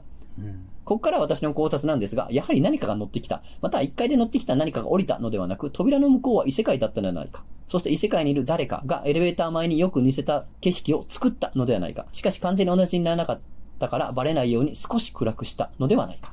霊気が入ってきたのでは私に幽霊が乗ってきたように恐怖感を与え、エレベーターから出させるつもりだったのではないか。と、もし私はあの時エレベーターを降りていたらどうなっていたんでしょうか。似たることは3度あると言いますが、3度目に全く予想もしない形を捉えた場合、私はそのまま異世界に舞い込んでしまうのかもしれませんということです。すごいなんかね、いいね、いいね、じんわりいいね、じんわりいいね、しかもなんかこうめちゃめちゃ怖がってる感じじゃないのがいい、いいねちょっと暗いってのがなんかいいよ、いいね、いいよな、なんかいかにも異世界っていうのもなんか、ちょっと暗いんだよねっていうのはなんか、なんか今日からエレベーター乗るのちょっと怖くなる。ちょっとそうやな。なんかちょっと暗かったらどうしよう、普段の景色より。いや、嫌やな。嫌やわ。ね。エレベーターな。やっぱエレベーターってやっぱ乗るだけでちょっと怖いよな。なんかね、なんか不思議な嫌さがあるね。トンネルとかね。トンネルも嫌やな。なんかこう、エレベーターもさ、なんかこう、新しいやつだから古いやつでさ、こう、なんか、上がるときと降りるときのこの、スピード感がグワンってなるやつとかあるやん。あれって怖いよな怖いかな、まあまあ。怖くない？そう。ね、そう。怖いですよね。まあ、フルエレベーターって怖いよ、やっぱ。怖いよね。密室感すごいあるしな。そうだね。狭いし。そうだね。お名前セメント森さん、トズさん、ゲストさん、こんばんは。障子の穴からとラブホロッカーの回を投稿されてきましたセメント森です。いつもクオリティ高いんだよね、この人の回な。そうなんや。これも飲み屋で働いてる時に常連さんの女性から聞いたお話です。常連さんを A さんとします。A さんが昔、同伴でおじさまとご飯に行っている時のことです。都内の高級和食料理店の個室で、おじさまと A さんがご飯を食べている時、途中でおじさまがお手洗いに行くと言って席を離れました。しばらくするとおじさまが帰ってきたんですが、そのおじさまの様子が少しおかしかったのです。A さんが話しかけても、真顔でずっとこちらを見て何も返答しないのです。A さんは何か気にされることをしてしまったのではないかと思い、何度も、どうされました？大丈夫ですか？と聞いたんですが、しばらくするとおじさまは無言でそのまま立ち去り、すぐに2、3秒もない間に、ごめん、こいつの場所わからなくてさ、お手洗いからなかなか帰ってこれなかったよ、とおじさまがニコニコした顔で帰ってきたんです。A さんはびっくりして、あれ？いや、先ほど持ってきたばかりじゃないですか？とおじさまに問うと、今来たばかりだけど？と部屋を間違えて違う人が来るのはわかるんですが、おじさまと全く同じようにして2分ほど部屋に居座り続け、何を言わずに出たあの人が何だったのか、このままおじさまにその話を聞いてもしょうがないので A さんはそのまま飲み込むことにしました。結局あれは何だったのか、人間なのか人間じゃないのか、それすらわからないそうです。へえ。まあ、おじさんがクソほどつまらんドッキリを仕掛けてない限りは。ああ、そうやな。ドッペルじゃん。いやだからさ、なんかおしっことかしながらさ、A ちゃんのパイユーツもっとまじまじ見たいけどな。まじまじ見ると怒られるからな、そういうのって。でも可愛いな、あの子、とかって思ってたんじゃない？その意識が飛んでんねん。あ、飛んでんねや。そう。その意識が飛んできたんよ。そうか。あります。でもよく聞くけどね、その話ね。そうなんや。同じやつが来るみたいな。同じやつが来るとか、あとま、声だけのパターン結構あるな。怖い？声？あ、声？そう。声だけ帰ってきてるとかね。なんか、ただいまーとか言って帰ってくんだけど、ドアとか開くんやけど、あれおらんみたいな。で、電話、悪い予感して電話したら、別に何もないみたいな。別に会社やけど、みたいな。ただまあなんか、帰りたいなとか思ってたとか。そういう話ってありますからね。そうなんや。関係ないけど、最近僕、なんか赤ちゃんの泣き声たまに聞こえるときあるね。次行こう。それはお前が赤ちゃんだけに敏感なのよ。いや、なんか、めっちゃリアルやねん。パキッ、なんやろな。どういうこと？なんつうやろな。声がどっかから聞こえてくるなって時はさ、聞こえるやん。ここやなって場所の位置関係なんとなくわかるやん。あ、2階やなとか、上の階やなとか思うやん。なんやろ。なんか張り付いてんねん。声が張り付いてんねん。なんつうやろな。平面的っていうか、立体的じゃないねん。はあ、なるほど。が聞こえたことあって、あ、なんやこれと思って、まあ、どこ泣いてんのかなと思ってたけど、あれ何やったかわかんないですね。でもね、なんかそういう、階段とかに出てくる声とかって、出所がわからんっていうのはすごくよくある。あ、そうなんや。どっから鳴ってんのかわからんって。あ、マジなんじゃあ、やめて。まあまあまあまあ。言うて赤ちゃんやから。赤ちゃんやから、うん。生きてようが死んでようが戦闘力最弱やから。そうやね。ひねり潰してあるからな。父親のセリフか果たして。果たして。はい、うん、お名前、うん、ミリーさん。はじめまして、ミリーと申します。27歳人妻です。短めにシンプルでありますが、聞いていただければ幸いです。うん、私の実家は寺であり、父は現役で住職をしております。その父が私が生まれる数年前に体験した話です。父が仕事部屋で、賭場を書くなどの作業をしていたところ、うん、お嬢さん、お願いします。というおばあさんの声がしたそうです。うん、父の頭には、この声、〇〇さんかななどと心当たりのある檀家さんが浮かんだそうです。まあ気のせいか、ともに作業に戻ろうとしたところ、再度、お嬢さん、お願いします。と同様の声が聞こえてきました。うん、そしてその後すぐ一本の電話がかかってきました。出てみると、うちの母が亡くなりましたので、葬儀をお願いします。とのこと。電話の相手は先ほど、父の頭に浮かんだ檀家さんの娘さんだったそうです。その檀家さんが亡くなる直前に、ご自身で先に葬儀の依頼をしてきた。とのことで、なんと段取りの良いお母さんなんだ。と話を聞いた当時、この中に少し感動したのを覚えています。だから、自分で自分の葬儀の依頼をしてきたっていうことだね、これって。まあ、幽霊になってというかね。今となっては、父の勘違いか話を持った可能性もあるかなと思ったりもしています。ただ、勘違いやなんとなく感じたレベルを含めたとしても、仕事からそういう話はたくさん持っていそうなのに、父から聞いた怪談らしい怪談が、後の先にもその話だけだったため、あれだけは本当に本当の話だったりするのかもと思っています。ああ、なんかちょっといい、ほっこりするね。これね、俺が、じゃあちょっと仕入れ行きた話なんですけど、去年ね、生まれて初めて札幌行ったわけですよ。で、札幌で、飲み屋で飲んでて、すすきので。じゃあ、隣に、スーツピシッと切ったね、スキンヘッドの兄ちゃんが座って、スーツにスキンヘッドとはっていうね。まあ、とはいえ、そっちの筋の人には見えんなというね、感じで。まあ、聞けばね、久々に来た、まあ、常連さんというか、その町に仕事で来ることがあったら飲みに来る人で、で、お坊さんやったんですよ。で、友人の結婚式で来たって、このすすきのに来たから、飲みに来たよーって話になって。でね、まあ、これもね、奇妙な縁でね、実は漫画犬にお便りをくれてるお坊さんっているんですよ。ああ、はいはいはい。そう、いるでしょ。いる。存じ上げてます？してる。そのお坊さんとね、同じお寺出身の人。あ、そうなん？そう。へえ。だから、僕ラジオやってて、つって。でね、そこのね、お寺でね、に前いたって人からね、お便り来ますよ、つったら、つって。それは大変ですな、つって。え？何？いや、だから、いや、でもそのね、漫画犬にお便りをくれてる人は、すごくお寺が厳しいから、そう、あかんねん。どのお寺とか言っちゃダメとかってあるやんか。だから読めないみたいな、お便りも読めないみたいなあるやんか。って話をしたら、それはもうその通りですと。あそこで、ネットラジオ聞いてるなんて、もうバレたらとんでもないですよ、つって。そう。もともと僕はそこで修行してましたから、つって。いや、そりゃそうでしょうな、って、その人さ、明かせないの分かりますよ、みたいな。そうなんや。もう、そんなもんも、そもそもネットラジオを聴ける環境を持ってるということ自体が大問題ですから。あ、そうなんや。やっぱそうなんや。で、言ってて、そうなんや。まあ、これ奇妙な縁ですな、それは。いいですな。っていう奇妙な縁もあって、まあ、割と話盛り上がったんですよ。すごいいい人。で、やっぱ怪談好きやから、なんかないかいなと思って。そうやな。聞いた。じゃあ、なんかね、祖父がね、まあやっぱ代々お寺さんだよ、お坊さんなんて。で、まあ田舎のお寺でね、祖父が、まあお嬢さんというか住職してて、でね、祖父がね、そのまだ若い時に、村で、なんかその、甲冑とか鎧をそれこそ置いてる家があってんけど、その鎧、なんか、鎧が呪われてるかなんか、夜な夜などうのこうのやみたいなことになって、どうしてもお祓い来てほしいって言われて、行ったんやけど、もう1回は失敗して帰ってきて、2回目で成功したなんていうのを、まあ若い頃にしたっていう風なね、祖父にね、まあ子供の時聞かされたもんですけどな、とか言って、まあまあその、1回失敗したっていうのが、まあなんともリアルやなと思って覚えてますよってことなんだ。そうなんだ。で、ご自身はないんですかって言ったら、先生してるらしいのね。あ、そうなんや。女子校で。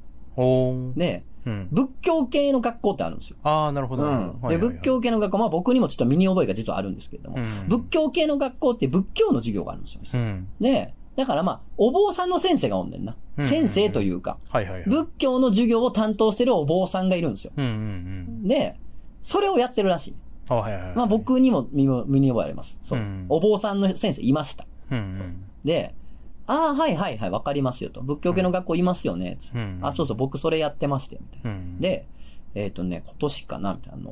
うん、去年ね、卒業したね、うん、子がね、訪ねてきたんですよ。うん、で、生徒会長までやったね、まあ真面目な子でね、と。うん、で、学校職員室おったらね、うん、そのなんとかさんと、まあそのお坊さんね、呼ばれて、うん、生徒来てますよと。卒業生来てますよと。うん、で、卒業生が先生に会いに来るってあるやん。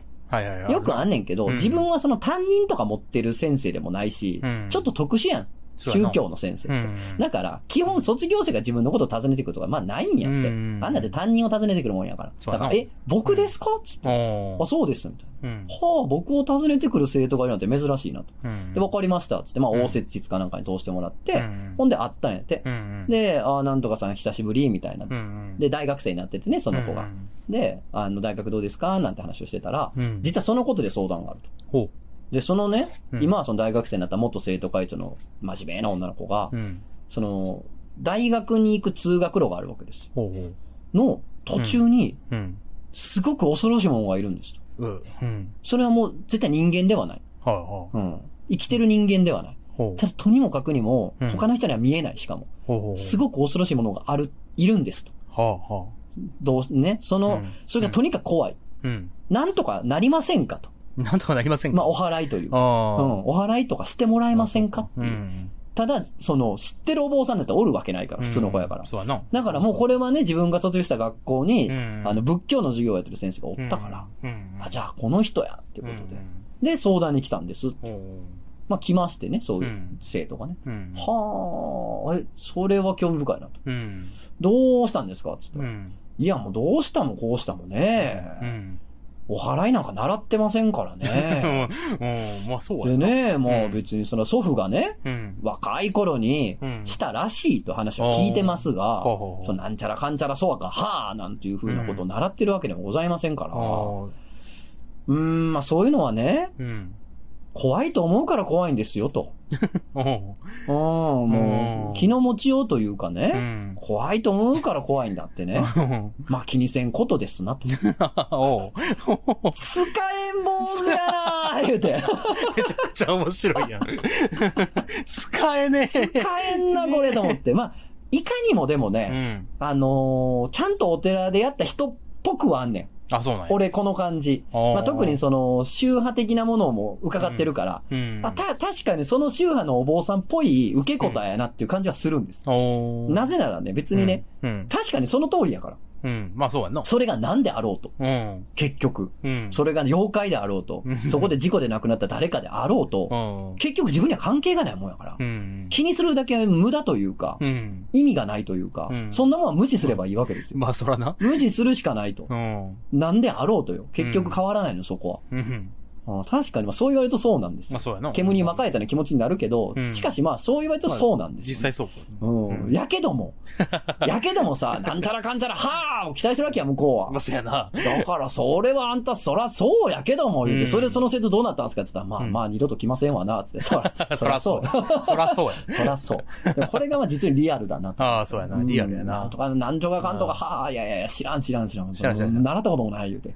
でね、いや、そらそうかもしれんけど、気の迷いやと、気のせいやと言うんであれば、それはお経の人でも唱えたらどないだっかと、うん、それこそ、気の持ちようやねんから、うん、お経の人でも唱えてくれたら、うん、その子もすっきりするかもしれませんやつ、うん、いや、うん、と、お経なんか唱えてね、うん、はい、やりましたなんてなったらね、うんうん、逆にね、これは何かこの世ならざるものなんやと、うん、これは何かなんやって向こうが思ってしまうこともありますよ。はあ、なるほどね。だから、ね、下手にね、こうやればいいってもんでもね、ないかななんて思っててねと、いやいやお前めんどくさかっただけちゃうかっていう予感もありながら、まあ、うん、しかしなんともね面白いというかね、実にね、なんかこう味のある方でね、僕はすごく一瞬に好きになってしまったんですけど、いいね、その人のこと、とてもいいですね、すごくいいなと思ったんですよね、うん、なんか真摯な方だなというか、面白い人だなと思ってね、すごい飲みっぷりも良くてね、すごくいい人やったんですけども。いいね、なるほどっていう。これがまあリアルってもんですよ。リアルってもんやな。これがね、宗教者の仏教者のリアルってなもんですよ。あんまだって聞かんくない仏教の人であんまお祓いみたいなんて。まあ、そもそもな、お化けっていうもんをな、そもそも、教義、宗教のその教えとしてね、はっきり認めてるかって言われるとね、多分ちゃうよな。ちょっと違うんですよ。ちゃうよな、あれ多分。あとまあなんていうのかな、目に見えないもの、不思議なもの、それもあると。ね、うん、それはもう、それはアッキラ説なのか、何かわからん、神仏なのか何なのかわからん、お化けなのかわからん、それは。何なんかわからんけど、目に見えもんはあるが、しかし、もう仏教っていう宗教がね、なんかこう、目的としてる、なんやろ、ほら、キリスト教で言うと、天国行こうやみたいな話あるやん。うんうん、なんか、あるやん、宗教ってなんか主目的みたいな。あるやん。それからしたら、マジでどうでもいいことやっていう。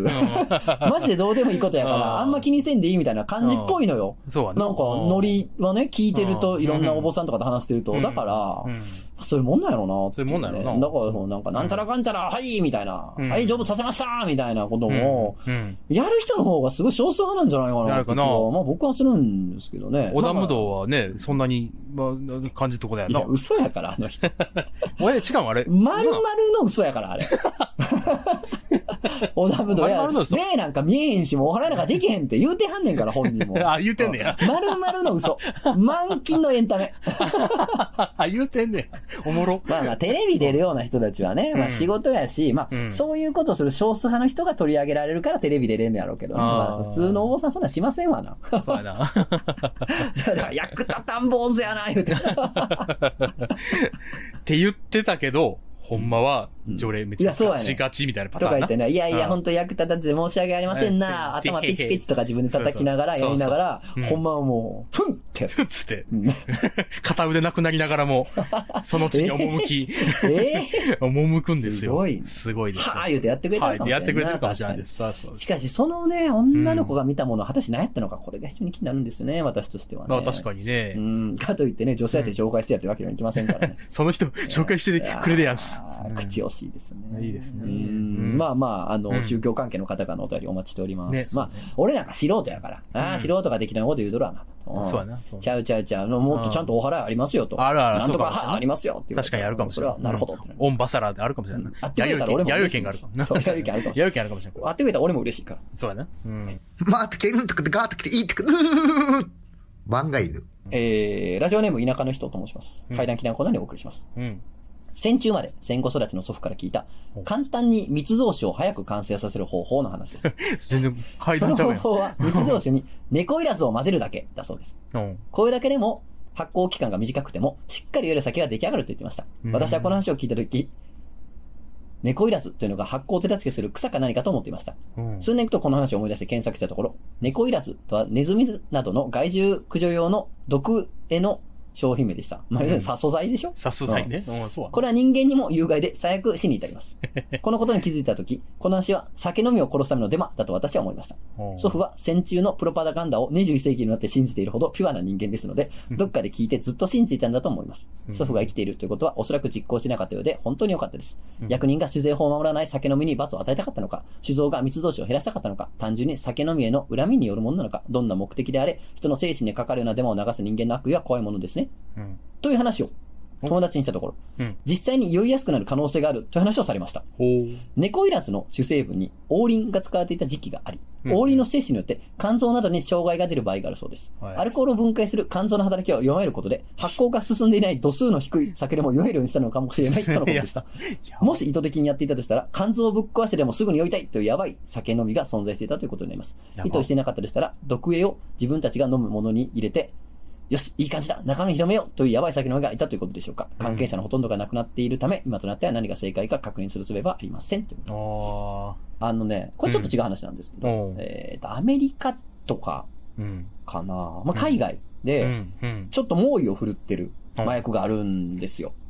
で、最近麻薬関連で、ドラッグ関連で死んでる人間のかなりの割合がこのドラッグの犠牲になってるって言われてるやつがありまして、まあ、ニャオペって言うんですけれども。で、ニャオペにはね、猫いらず入ってるんですよね。あ、そうなんや。そうなんです。はぁ、ニャオ。ニャオペ。ニャオなんや、しかも。奇跡的に。確かに。確かね、そうやったら、ニャオペやったと思うねんけど、なんか可愛い名前やったからなんとなく覚えてんのよ。でね、確かね、殺素剤が入ってたんじゃないかな。でね、それがね、なんかいろんなドラッグの混ぜ物で作るらしいねんけど、そうなんよ。なんかね、相当効くらしいんだよね。あ、そうなんや。で、その、殺素剤が、その覚醒作用のどれに使われてるかっていうのはよくわかんないんだけど、一説によるとよ。これマジで一説によるとなんだけど、殺素剤を入れるとね、痛いんだって全身が。毒やから、本当に。そらそうやん。で、その代わり、ヘロインとかには、鎮静作用があるんだよね。だから、摂取してると痛みが緩和されるんだよね。殺剤混ぜると痛いでしょ。だから、痛みを抑えるために、またそのドラッグをやりに来るっていう。ああ、マッチポンプや。そう、ことで、それで中毒者増やすために混ぜてんじゃないかっていう説も確かあったはず。やばすぎるやん。やばすぎんねん。やばすぎるやん。これ世界の悪意の底が抜けてる話なの。そうやな。そう、ひどいね。友達が、ニャオペってお店やってます。あだから、結構アングラ系の人なんで、あれですね。やばですよ。危ない。やってんな。そういうことか。でもね、猫いらずってこん頃からなんやと思って、このお便り読んで。そっか。その戦前とかの頃から。ドラッグってほんまに。すごいな。巡るな。最近歌舞伎町のな、東横のガキどもの間でブロンが流行ってんのと一緒。あ、そうなん、ブロン流行ってんねや。ブロンなんて、俺が生まれる前のやつやで、あれ。そうやんな。ブロニーね。はい、じゃあ行きましょう。お名前、バクさん。バク。これ、ちょっと強烈やな。トツノさん、こんにちは。いつも漫画より楽しく聞いています。怪談祈談会21にて、相手に死ねと思ったら、その相手が交通事故に遭ってしまった話を聞いて、私も言霊を活用できるんじゃないかと思い、実行した話をお話しさせていただこうと思います。やめなさいよ。やめなさい。悪用するんじゃないよ、やめなさい。絶対ダメです。私は友人から裏切られたり、どの過ぎた嫌がらせをされた時に、ものすごく憎むことが人生で何度かありました。そんな感情を持つような相手が、もはや友人なのかわかりませんが、相手の行動でひどく傷ついた時に、死ね、死んでくれ、消えろ、という思いで頭がいっぱいになってしまいます。そうしてしばらくすると、相手に何か悪いことが起こるのです。本意な長距離転勤をした人が2人、事故に遭う人、転職先に馴染めずオーバードーズした人などなど、大体こちらから連絡取らなくなってしまうので、情報が入ってくるのが遅いですが、結果的には半年以内に何かが起こっていることが多いです。つい最近、20年ぶりに父親から連絡が来ました。父は虐待した挙句、離婚後に養育費を一切払わず、極めつけは私が小学生の時、母が亡くなった際に、私に嫌がらせのハガキを送ってきたような人間です。ものすごい憎しみの気持ちが湧き上がり、死ね、死ね、苦しんで死ね、と頭の中で定期的に唱えるようになりました。頭の中の呪文は1週間ほど経つと、殺してやる。あいつの家を割り出して火をつけてやろうか。という言葉に変わりました。そこから時間も置かず、兄だけが父に会いました。父の自宅でぼやが起き、父は煙を吸ってしまい、声がほとんど出なくなった。という話を兄から聞きました。今までのこと、そして今回の火事のことが頭の中でつながり、本気で願えば殺せるかもしれないと思い、そこから私は積極的に父にされたことを思い出し、早く死ね、苦しんで死ね、とも強く思うようになりました。しかしそれは長く続きませんでした。常に負の感情に見舞っていた私は、アドレナリンが出続け、神経過敏になり、不眠症になりました。めちゃめちゃ涙腺も緩くなり、少しでも物事がうまくいかないと涙が出てくるようになりました。それから意識的に憎むことはやめました。最近の話なんで、まだ不眠症に陥りやすいですが、メンタルはだいぶ安定しました。ということで、言霊というか思いが結果を引き寄せることはあるかもしれませんが、お勧めはしません。意識的に憎しみの気持ちを持ち続けた結果、先に自分の心が壊れるのが関の山だと悟りました。以上が私の最近の祈願です。トゾンさんも人を憎むのは自分を追い詰めない範囲でやってくださいね。いや、憎まないでください。おらー！クソどもが！うわー。目に物見せてやるからー！どいつもこいつも！おー、急に来たなー。ぶつけ。すねを自転車のペダルにぶつけ！ああ、痛い。こんなもんかい。こんなもんかい。いや、でもこれすごいね。いや、バクさんに俺たちも憎まれないように。いや、そうやで。いや、素晴らしいメールでした。本当に、素晴らしいメールでね。涙、ちょちょ切れますね。すごい。とと切れるー。いや、ほんまな。あかん。短いなりにすごく示唆に富んだお便りでしたね。そうね。そうですよね。いや、結局な、こう、呪詛というか、憎しむっていうのに、脳みそ使いまくると、心を使いまくると、こっちに反動あんねんな。そうやな。これだからさ、呪いとか言うやん、よく、その、何だっけ、牛の黒米的な、ほんで帰ってくるみたいなってあるやん。ああいうのと同じ仕組みというか、なんか。そうやな。要するに、強烈にネガティブな状態に自分を置き続けるってことやから、あれは確かにね、不調をきたしますよ。そうやんな。だからまあほんまに効果あるんかもしれんけど、自分がノーダメージでは済まされないっていうことなんだよね。そうやんな。はあ。すごいな。どうやまで起きましたか。なあ。はあ、そういう仕組みです。いやー、小さいに飛んだお便りありがとうございます。いいですね、これね。ぜひね、またメール送っていただきたいね。はい。憎まないでください。ぜひ。いや、でも俺もちょっと気ぃつけよう。いや、そうやで。すぐ、ラーってなるから、俺。そうやってなるから。どうなるな。なんかさ、なんか生き量とかって話あるやん。なんか、思えば、それが、なんつうやろ、相手の方に行って、生き量として、存在するみたいな。なんか悪影響を与えるみたいなって、なんか自分は、そんな能力持ってないと思って生きてるやん。うん、でもそれ果たしてそうなんかっていう、なんつうの、うん、めっちゃ軽く思ってることっていうか、あでもある可能性もあるもんね。そうだね。そう、なんかそれふと思って最近イケイケな可能性もあるもんね。そうそうそう。実はめちゃめちゃ息をくれたりするんじゃないか説みたいなことを今最近思ってて、うん、意図的に一回送ってみようかな、誰かに。うん、どういう息で送るの？目の前でずっとサンバ踊り続ける。うん、ああ、いいやん。そうそうそう。それやろうかなと思って。でもなんかほら、うん、AI が作ったさ、うん、映像みたいにさ、なんか微妙にさ、指が変やったり、動きがキモかったり、真顔やったりとかでさ、なんか精度悪そう。精度悪そう。お前が送った勢いのサンバ、なんか精度悪くて怖そう。怖いな、なんか違うみたいな。AI の映像みたいな。そう、左右の目の大きさ違いすぎる、怖みたいな。ありそうやな。それが生きようかもしれないですね。でもそいつがサンバ踊るんで大丈夫です。サンバ踊ってたら、まあ大丈夫な方なんです。そうそうそう。生きり送るとでもなんか自分もエネルギー超使うとかって。あ、そうなんや。誰が言い出したのそういう話。何の研究もされてないやろ。生きりを期待して。お名前タエルワカメスさん。うん、トツさんこんにちは。9ヶ月の赤ちゃんがいる主婦です。主な夫の方ですね。うん、主婦さんね。夫の方ね。はい。うんうん、階段北に投稿します。うん、これはいつも通り赤ちゃんを抱っこしてお散歩した時の話です。うん、お散歩するルートは家から30分ほどで帰れる距離を毎回ランダムで決めて歩いていました。うん、その日は途中で小さな公園の横を通るルートだったのですが、その小さな公園のベンチにカラフルな服を着た60代の男性が座っていました。その人は私をじっと見ていましたが、平日昼間に男性が赤ちゃんと散歩しているのが珍しいのかなと思いましたし、男性も見てるだけだったので気にせず通り過ぎました。うん、その後コンビニでジュースを買って来た道を戻るとすると、その道におじいさんがこちらに向かって歩いていました。よく見るとおじいさんは赤ちゃんを抱いています。うん、ですがすぐにそれは赤ちゃんではないと分かりました。うん、体、手、足、すべてまっすぐなのです。うん、人形です。その人形はおじいさんと同じようなカラフルな服を着ていました。そして周りをキョロキョロと見ながらこちらに向かってきます。とても嫌な予感がし、すぐさま近くの和菓子屋に入っておじいさんが通り過ぎるのを待ちました。うん、なんで人形を赤ちゃんみたいに抱えているのか、さっき私を見ていたのは何だったのか、なんで今私が来た道を来て誰かを探すようにあたりを伺っているのか、考えれば考えるほど怖くなってしまいました。5分ほど経ってどら焼きを買い店を出ると、おじいさんは通り過ぎてはいましたが、ほんの10メートルほどしか進んでおらず、まだあたりを見回していました。私は見つからないように急いで家に帰りました。もしかしたらおじさんはただ人形の赤ちゃんをめでる優しい人かもしれませんが、もしかしたらこちらの赤子に危害をかかるかもしれないと思うと本当に恐ろしかったです。うん、それは恐ろしい。恐ろしいな。それは恐ろしい。赤子な、うん。やっぱね、赤ちゃんを抱えてるからね、角になるぐらいでちょうどいいです。そうね。うん、そのおじいさんがね、その悪い人やったかは分かんない。そう、分かんない。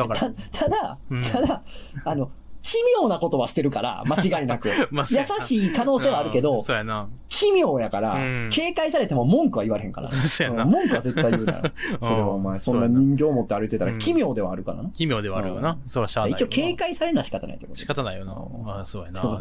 結構ゾッとするよな、これ。ゾッとするな。これ自分やと思うと結構ゾッとする。そうやな。やっぱ、ブワってなるよね。どうしてもやっぱそうやって反応としてあるわ。ブワってなるよね。ああ、そうやな。いやまあな、なんか、でも若い時はさ、なんか、うん、おばあちゃんみたいな人が、なんか、ベビーカーに赤ちゃんの人形みたいな、置いて、うん、歩いてるみたいな、うんうん、めっちゃ怖くて、ちょっと馬鹿にする気持ちあったけど、うん、やっぱいろいろ大人になってくるとな。そう、いろんな事情あんねん。いろんな事情あるよなと思うよな。悲しい話があることもあるから、そうやね。いきなりは言われへん。いきなり言われへんよな。うん、そうやね。やけど、うん、自分が赤ちゃん抱えてあげてるときは、警戒しても、それは仕方ない。仕方ないよな。それは仕方ない。うん、うん、これちょっと長い話になっちゃうんで、ちょっとお便りを読んで実際説明するのは非常に難しいんで、うん、ちょっとかいつまみますね。はいはいはい、ちょっと、フル版はまたちょっと別であげるか、聞いてもらう方がいいかもしれない。ですね、実はたぬき林が、庄司のたぬき林さんね。長い目のね。はい。うん、が、海外で、しかも、東欧の方ですね。うん。うん、まあ、いわゆるアメリカとか、そういうんじゃなくて、イギリスとかじゃなくて、まあ、東欧の方の国で、ちょっと奇妙な経緯で、変な写真を手に入れたんですよ。で、それが、日本に帰ってから気づくんやけど、まあ、要するに東欧で、まあ、これもちょっといろんな奇妙な経験をしてて、それもお便りもらってるんで、またまとめたいんですけど、まあ、ちょっとかいつまいますね。彼が、まあ、向こうのヨーロッパで旅行してた青空文庫みたいなのがあって、まあ、街角にね、そのバックパッカーとか旅行者が本を置いていくわけよ。荷物にある自分の持ち物の本を、そこの文庫に突っ込んでいくと、本棚に入れていくと。で、その中でまた来た人が好きな本を持って帰ってもいいし、自分の本をまた入れてってもいいっていうね。まあ本をなんかこうみんなやり取りする旅行者たちがっていうね、青空文庫みたいな文化があるわけです、向こうにね。それで、彼がふと、持って帰ってきた、海外の本だね、を日本に帰ってきてから、こう、パラパラと読んでると、その間に挟まってたのが、どう見ても日本で撮られた写真。ああ、そうなんや。で、日本で撮られた写真なんやけど、変な写真なんだよね。なんかよくわかんない。何を写してんねやろみたいな。そうなん。そう。なんかこう、女の子、おかっぱの女の子、だからちょっと古い写真なんだよね。おかっぱの女の子が写ってて、で、なんかのお堂かなんかの前で、その奥には閻魔さんみたいなのが写ってんだけど、でもね、お堂なのか、そのなんかガラスの前で撮ってるから、なんか背景が写り込んでるのか、なんか妙な写真なんですよ。うん、まあ多重露光とまで言わないけど、妙な写真を手に入れましたということだったんですよ。で、それをね、僕はね、そのまあ手に入れた経緯も奇妙だしっていうことがあって、まあなんかこう、もらったんですよ。てか、まあ、借りたというか、実際、その、現物を渡してもらって、で、なんかこう、それこそ、九州の会談イベントに持ってったりとかもしてたんですけど、まあ、それをね、返したんですね。はい。で、そう。で、何かっつったら、その、また、その国に行くと。旅行に行くから、なんか持ってきますわ、みたいな。まあ、向こうにそのまま返しちゃうのか、何なのかわかんないけど、まあ、とりあえず、そう。まあ、旅行に持ってくつもりなんで、写真返しまっていいですかと言ったから、あ、わかったっつって。で、返しました。はい。っていうところまでです。あらすじ。あらすじね。はい。で、勝利のたぬきましさんね。はい。今回の旅行でも、奇妙奇天烈トンチンカン、摩訶不思議で珍妙な体験を数多くしてまいりました。前回のお便りを踏まえて、念のため、実銃を撃てるように教室に通ってみたり、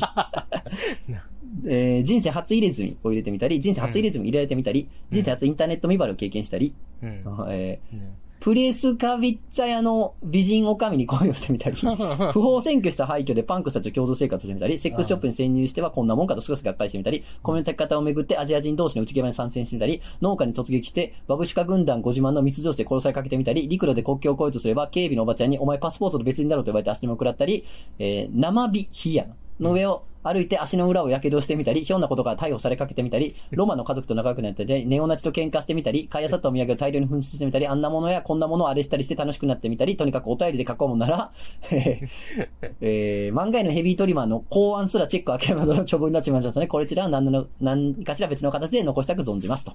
まあこの前あった時に俺聞きましたけど、ちょっと、ネットに残せない内容で。そうなんや。いいですね。で、例の写真。の話ですが、ちょっとさっくりと、展開があったので書かせていただきました。結論から申し上げますと、今回の旅行に写真を持っていくことは叶いませんでした。あ、そうね。パッキングの際に何度も確認したにもかかわらず、いざ現地でどう使ってやろうかな、再度本に挟んで放流してやろうかなと、カバンの中を探してもどこにもありません。しまった、せっかくとつのさんにご足労までいただいて返却願った写真。家に忘れちゃいました。てへへじゃ示しがつかないぞ、とどうにかでっち上げるしかあるまいか、と家に残った同居人に連絡し、スキャンしてもらった上で、現地で印刷し、写真の顛末を捏造してしまうと不埒なことを考えておりました。貴様そういう小知恵が働きよる。ところが同居人、いくら探しても写真が見つからない。かっこリビングに散乱した全ての本をおろか、何を思ったのか冷蔵庫の中までしっかり探したとのこと。いくらボケナスのんべの私でも、冷やし写真でいっぱいやろうとは思いません。それじゃあ、やっぱりきっちり、バッチリ、しっかりパッキングしたのかしら。と転がり込んだ廃墟の床にカバンの中もひっくり返しても見つかりません。一応、階段、気団、お便りに添付するために、携帯で撮影した写真の印刷をしてみましたが、今回も一緒に旅をした、M の車の車上荒らしよけにしか使い道はありませんでした。ちなみに効力のもあります。わかりませんが、悪名高い島の某地域でも実際車上荒らしは皆無でした。まあ、ないものは仕方ない。行方不明はまた一つの気団の種かなくらいに考え、私は同居人に万が一見つかったら教えてね、と言い残して写真について思い悩むのをやめました。帰国当日、同居人は一緒に旅に出られなかった腹いせか温泉旅行に出かけておりました。2日間にわたるフライト。で、疲れ切っていた私は、とっととシャワーを浴びて、布団に入ろうと数カ国分の埃にまみれたブーツの紐をほどくため、行儀悪くも玄関の明かりかまちに左足をかけました。旅疲れのためか、はたまた私自身のどこかにかすかに予感があったためか、今回、叫び声は出ませんでした。かがみ込んだ視線の先、昼なお暗いキッチンの床の上に、その写真は落ちていました。ピンボケした少女の笑顔にも、私はもはや恐怖は感じず、ほら、やっぱりね、と誰に言うでもなく口に出してから笑いました。もちろんすぐに同居に連絡したところ、キッチンを確認したし、日々の外出帰宅で気づかないはずがない、とのことでした。同居人がとんでもない、ボンクラなのか。山湯さんにもね、この写真見せてるんでね。怪談師のね、僕の友達の山井さんがおっしゃってたように、写真が日本に留まりたがっているのか、あるいは幼少期から私にずっとついてるやつの仕業なのか、何せよ壮大なクライマックスを勝手に想定した私には拍子抜けするありさまとなりました。隠し芸のタヌキの尻尾に誓ったおひれはつけておりませんが、単純に写真忘れていただけだろう、ごちゃごちゃでっちゃけてんじゃないぞ、このクソタヌキと言われば返すこともございません、うん、ということで、持ってたはずやのに行ってなくて、で同居人もいっぱい探してもらったけど見つからなくて、帰ってきたらキッチンになぜかあるっていう、うん、これだって1ヶ月ぐらい行ってるはずやで、旅行1ヶ月、うん、ずっとキッチン、そういう謎の写真なので、うんうん、はい、見たくない YouTube に上げときますんで、ぜひぜひ皆さんご覧ください。じゃあちょっと出るまでに、うん、今 YouTube 見てる人には、うん、一応カウント出るようにしとくんで、そうやね、このカウントがゼロになる前に、うん、画面から目をそらしておいてください。はい、この辺で今カウント出ると思うんで、そうやね、こういうね、はい、まあね、どうですこの写真。いいわ、怖いな、僕結構嫌かもこれ。俺もこれ初めて現物もらった時に、うわって思った。ちょっと結構嫌かも。なんかな、嫌やな、なんか。うん、おっていう感じの写真、ね、おって感じやな、いややな、これなんかさ、これ真ん中ら辺にも人おる、もしかしてこれわかんないんだよね。いや、なんかそうやね、人おるよなこれ、うん、お坊さんかなんかかな、なんや、いや、そういった撮った人なんじゃないかな、このカメラを撮ってる人やと思うね、これ、うん、この子を撮ってる人やと思うね、まあ、なんなんだろうねこれね、ちょっと不思議な写真です、うん、まあただのね記録写真といえばそれまでではあるんですけれどもね、はい、ということで、うん、じゃあ次行きましょう、うん、お名前カルバドスさん、トズナクジャゴさん、こんばんは、怪談祈願コーナーに投稿します、うん、これは私の担当ネイリストさんの体験談です、うん、ネイリストさんの名前、仮に谷さんとさせてください、うん、谷さんが仕事を終え夜遅く帰宅すると、部屋の中から電子音でハッピーバースデーの曲が流れていました、うん、電報や子供向け絵本から流れるような単音の電子メロディーだったそうです。ティーティーティーティーティーティーってこと、うん、はい、多分ね、あっちじゃないよな。いや、ちゃうね。スティービー・ワンダーの方じゃない。バースデーじゃない。絶対ちゃうよ。単音で作らへんね、あれは。私が、隣の家から流れてたとかじゃないですかと尋ねましたが、うん、明らかに壁の奥ではなく、壁よりも少し手前の空間から聞こえてたのこと、うん。その日は谷さんの誕生日とは全く関係ない日で、サプライズでメッセージカードが届いたなどの可能性は絶対にありなかったそうです。うん、谷さん、曰く。その出来事があったので、私の実際の誕生日よりも1ヶ月くらいずれたんです。それでちょっと思ったのが、私その頃ナンパされた男の人とかに対する謎の警戒心を持っていたんで、誕生日を1ヶ月ずらして教えたりしてたんですよね。その日は誰かに教えた嘘の誕生日だったかもしれないなと後から思ったんですよ。音だけだったんで不気味だなと思いながらもほっときました。谷さんはその後部屋から引っ越しましたが、引っ越した後も部屋の中で電子音のハッピーバースデーが聞こえることがあったそうです。なんか変な話。嫌な話やな。なんか微妙に。嫌やな。なんか家の中の、なんかその、まあ、空中というか、どっからっていうかわからんハッピーバースデー、すげえ嫌じゃない？結構嫌やな。なんか、じわじわ来るな。嫌やな。嫌ですね。嫌やな。でもやっぱこれもそうやねんな。なんかここからっていうのがわかんない、ね。わからん。こういう話の音。そっか、そういうことか。ね。そうか、嫌やな。はい、ということで最後。はい、今回最後。最後、心霊写真です。心霊写真ね。はい。まあ、心霊写真らしきもの。うん。で、怖いです。ちゃんと怖いんで、そうやな、まあ、これもカウント出すんで、そうやね、苦手な人は見ない方がいいと思います。はい。お名前、かまぼこのいたすさん、とずなくじゃこさん、こんにちは。何気ない心霊写真です。撮った男の子はよくある心霊スポットの廃病院に友人数人といた結果、途中で怖すぎて帰ることになり、最後に帰る前に、1枚だけ撮った写真がこちらです。ドアの向こうは山になっており、人が立てるとこはないとのことでした。ということで、もうザっていう感じのものが来たんで。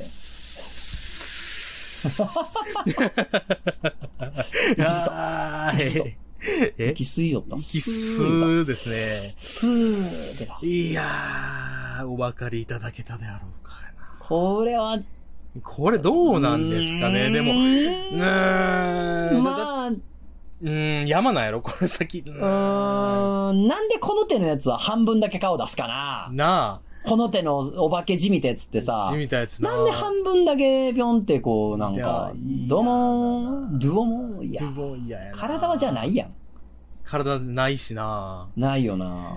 どうなんやろなんか CG っちゃ CG にも見えんことも。いやいや、そうだね。このご時世な、何でも作れる、ね。何も作れるけどな。何でも作れるけど、まあ、嫌ですね。嫌ですね。やめてもらいたいな。なんでしょうね、作り物で怖いものもあれば、本物で怖くないものもあるんですよ。本物やけど別に何も怖くないみたいなもんもあるんですよ。そうね。別になんか例えばなんか、ちょっと指一本じゃ消えてますみたいな、本物やとしたら別に怖くないです。ああ、そうね、確かに。これ嫌やな、とにかく。なんで、あれなんですけど、これはだからどっちにしろ、いや、嫌やなっていう感じにはなるやつです。なるなるなる。ちょっと一瞬分からんのがまた嫌やな。うんということで、まあ、ちょっと怖い人には本当に怖いものになってんじゃないかなっていうことで。なってると思う。ただまあ、さっきのたぬき林のやつもちょっとコーツつけがたい嫌さがあるんで。いや、そうやな。どっち、嫌さで言えば、少林寺のたぬき林のやつもかなり嫌。嫌っていう意味では嫌やな、ほんま。うん、かなり嫌。怖いっていうか、なんか、嫌な。嫌やねん。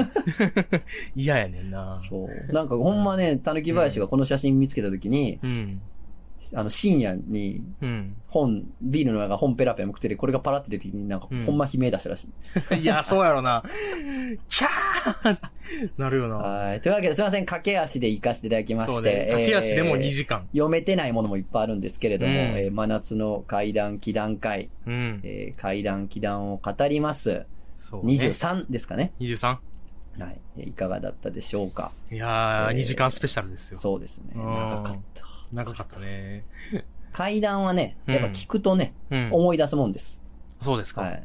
集まってくるもんですからね。そうやな。皆さんもね、うん、新しい怪談、新しい怪談、ね、お待ちしてますんで。お待ちしてます。あ、そういえばこんなことあったよって思い出したりとか、あ、そういえばこんな写真持ってたよとか見つかったらね、全然送っていただければ紹介していただきたいと思いますんで。そうだね、ぜひね、はい、ぜひぜひお願いします。ガンガン送ってくださいね。まあ、夏の怪談、奇談会。疲れた。最後の一気に疲れた。最後にまあもしかしたら夏の間にもうね、まだ読めてないやつあるんで、もうちょっと短いバージョンかもしれないですけど、またやるかもって感じ。短いやつやってもいいかもしれないですよね。ですね。ね、はい、そうね。短いバージョン、ちょっと特別編でちょこちょこ挟んでもいいかもしれない。そうね。ああ、怖かった。今偉いことやもん。片思いは。いや、片思なるよな。やっぱそう、みんなそうなん。いや、重い。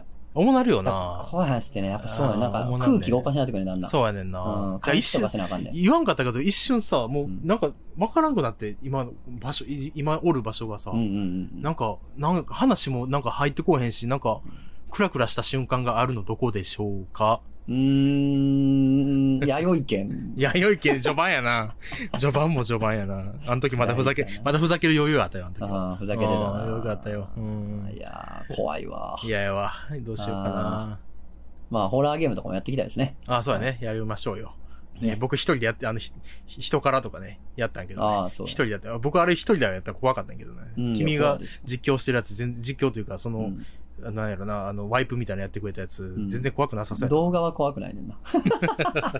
あれ怖かった。動画やとな。いや、自分でプレイすると怖いでしょ。まあ、そうです、そうですよね。というわけでございましてね。はい。まあまあ、また、次週は通常回になると思いますんで。そうね。怪談奇談会から、入ってくださった方々もね、ぜひぜひ通常回も聞いてくれたら。いや、そうやね。嬉しいっすね。おもろいで。めっちゃおもろいで。不安だな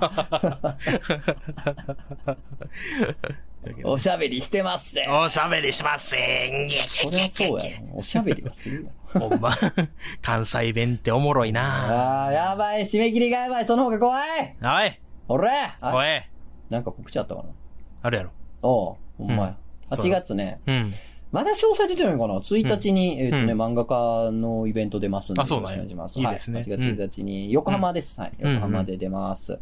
で、8月26日かなバートツ13あります。よろしくお願いします。いいですね。バートツっていうのは、僕がやってるバーイベントです。バーイベントですね。解説ありがとうございます。ゆとりちゃんっていう、クジャクをもう一人の僕の方は、大阪でゆとりちゃんっていうバーをやってるので、よかったら調べてきてください。西テーマです。で、そこで働いてるバイトのマー君っていうのがいるんですけども、毎週ね、このマー君に今週会ったことを話してるんですけど、ちゃんと怪談奇談会に合わせてあるんですよ。なんか、そう、家、自分家の、階段の上、一番3階建てで、3階で寝てんねんけど、そいつは。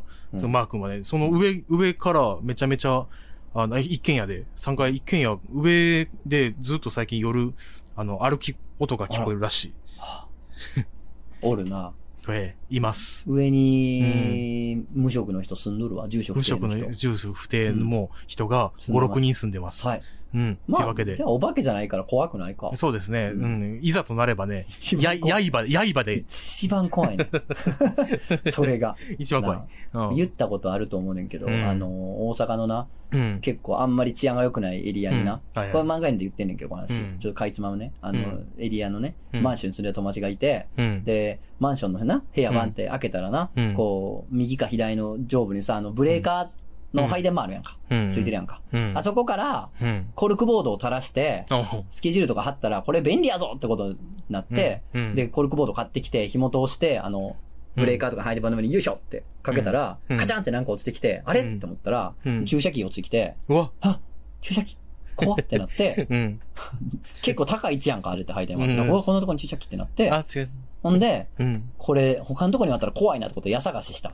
なかった。よかった、安心した。よかった、よかった。ああ、あれ待って、一箇所だけ見てない。ああ、お風呂場のあの上の通気口みたいなとこ、見てない。さすがにここにないやろ。開けました。覗きました。ビニール袋いっぱいの注射器。出てきました。ああ、いいですね。それ聞いて僕言いました。まあまあ、身長2メートルあるシャブチュー住んでただけちゃうって。それが一番怖いな。ドタンちゃうちゃう。それが一番怖いって言われて。まあまあじゃないと。より最悪のことを言うな、つって言ってましたけどね。いいですね。なぜか最後の方、新婚さんいらっしゃいみたいな喋り方になってましたけどね。なってましたけどね。いいですね。その方が嫌やって話はありますね。ありますけど、ドターンですね。これ切ってもいいですよ、別にね。いや、残します。というわけで。で次回もまたお楽しみになさってください。お疲れ様でした。疲れてんねん。いやー、階段っていいですね。いいですね。最高の夏にしようぜ。いや、おらブリブリブリブリ。そんなことなんねんな。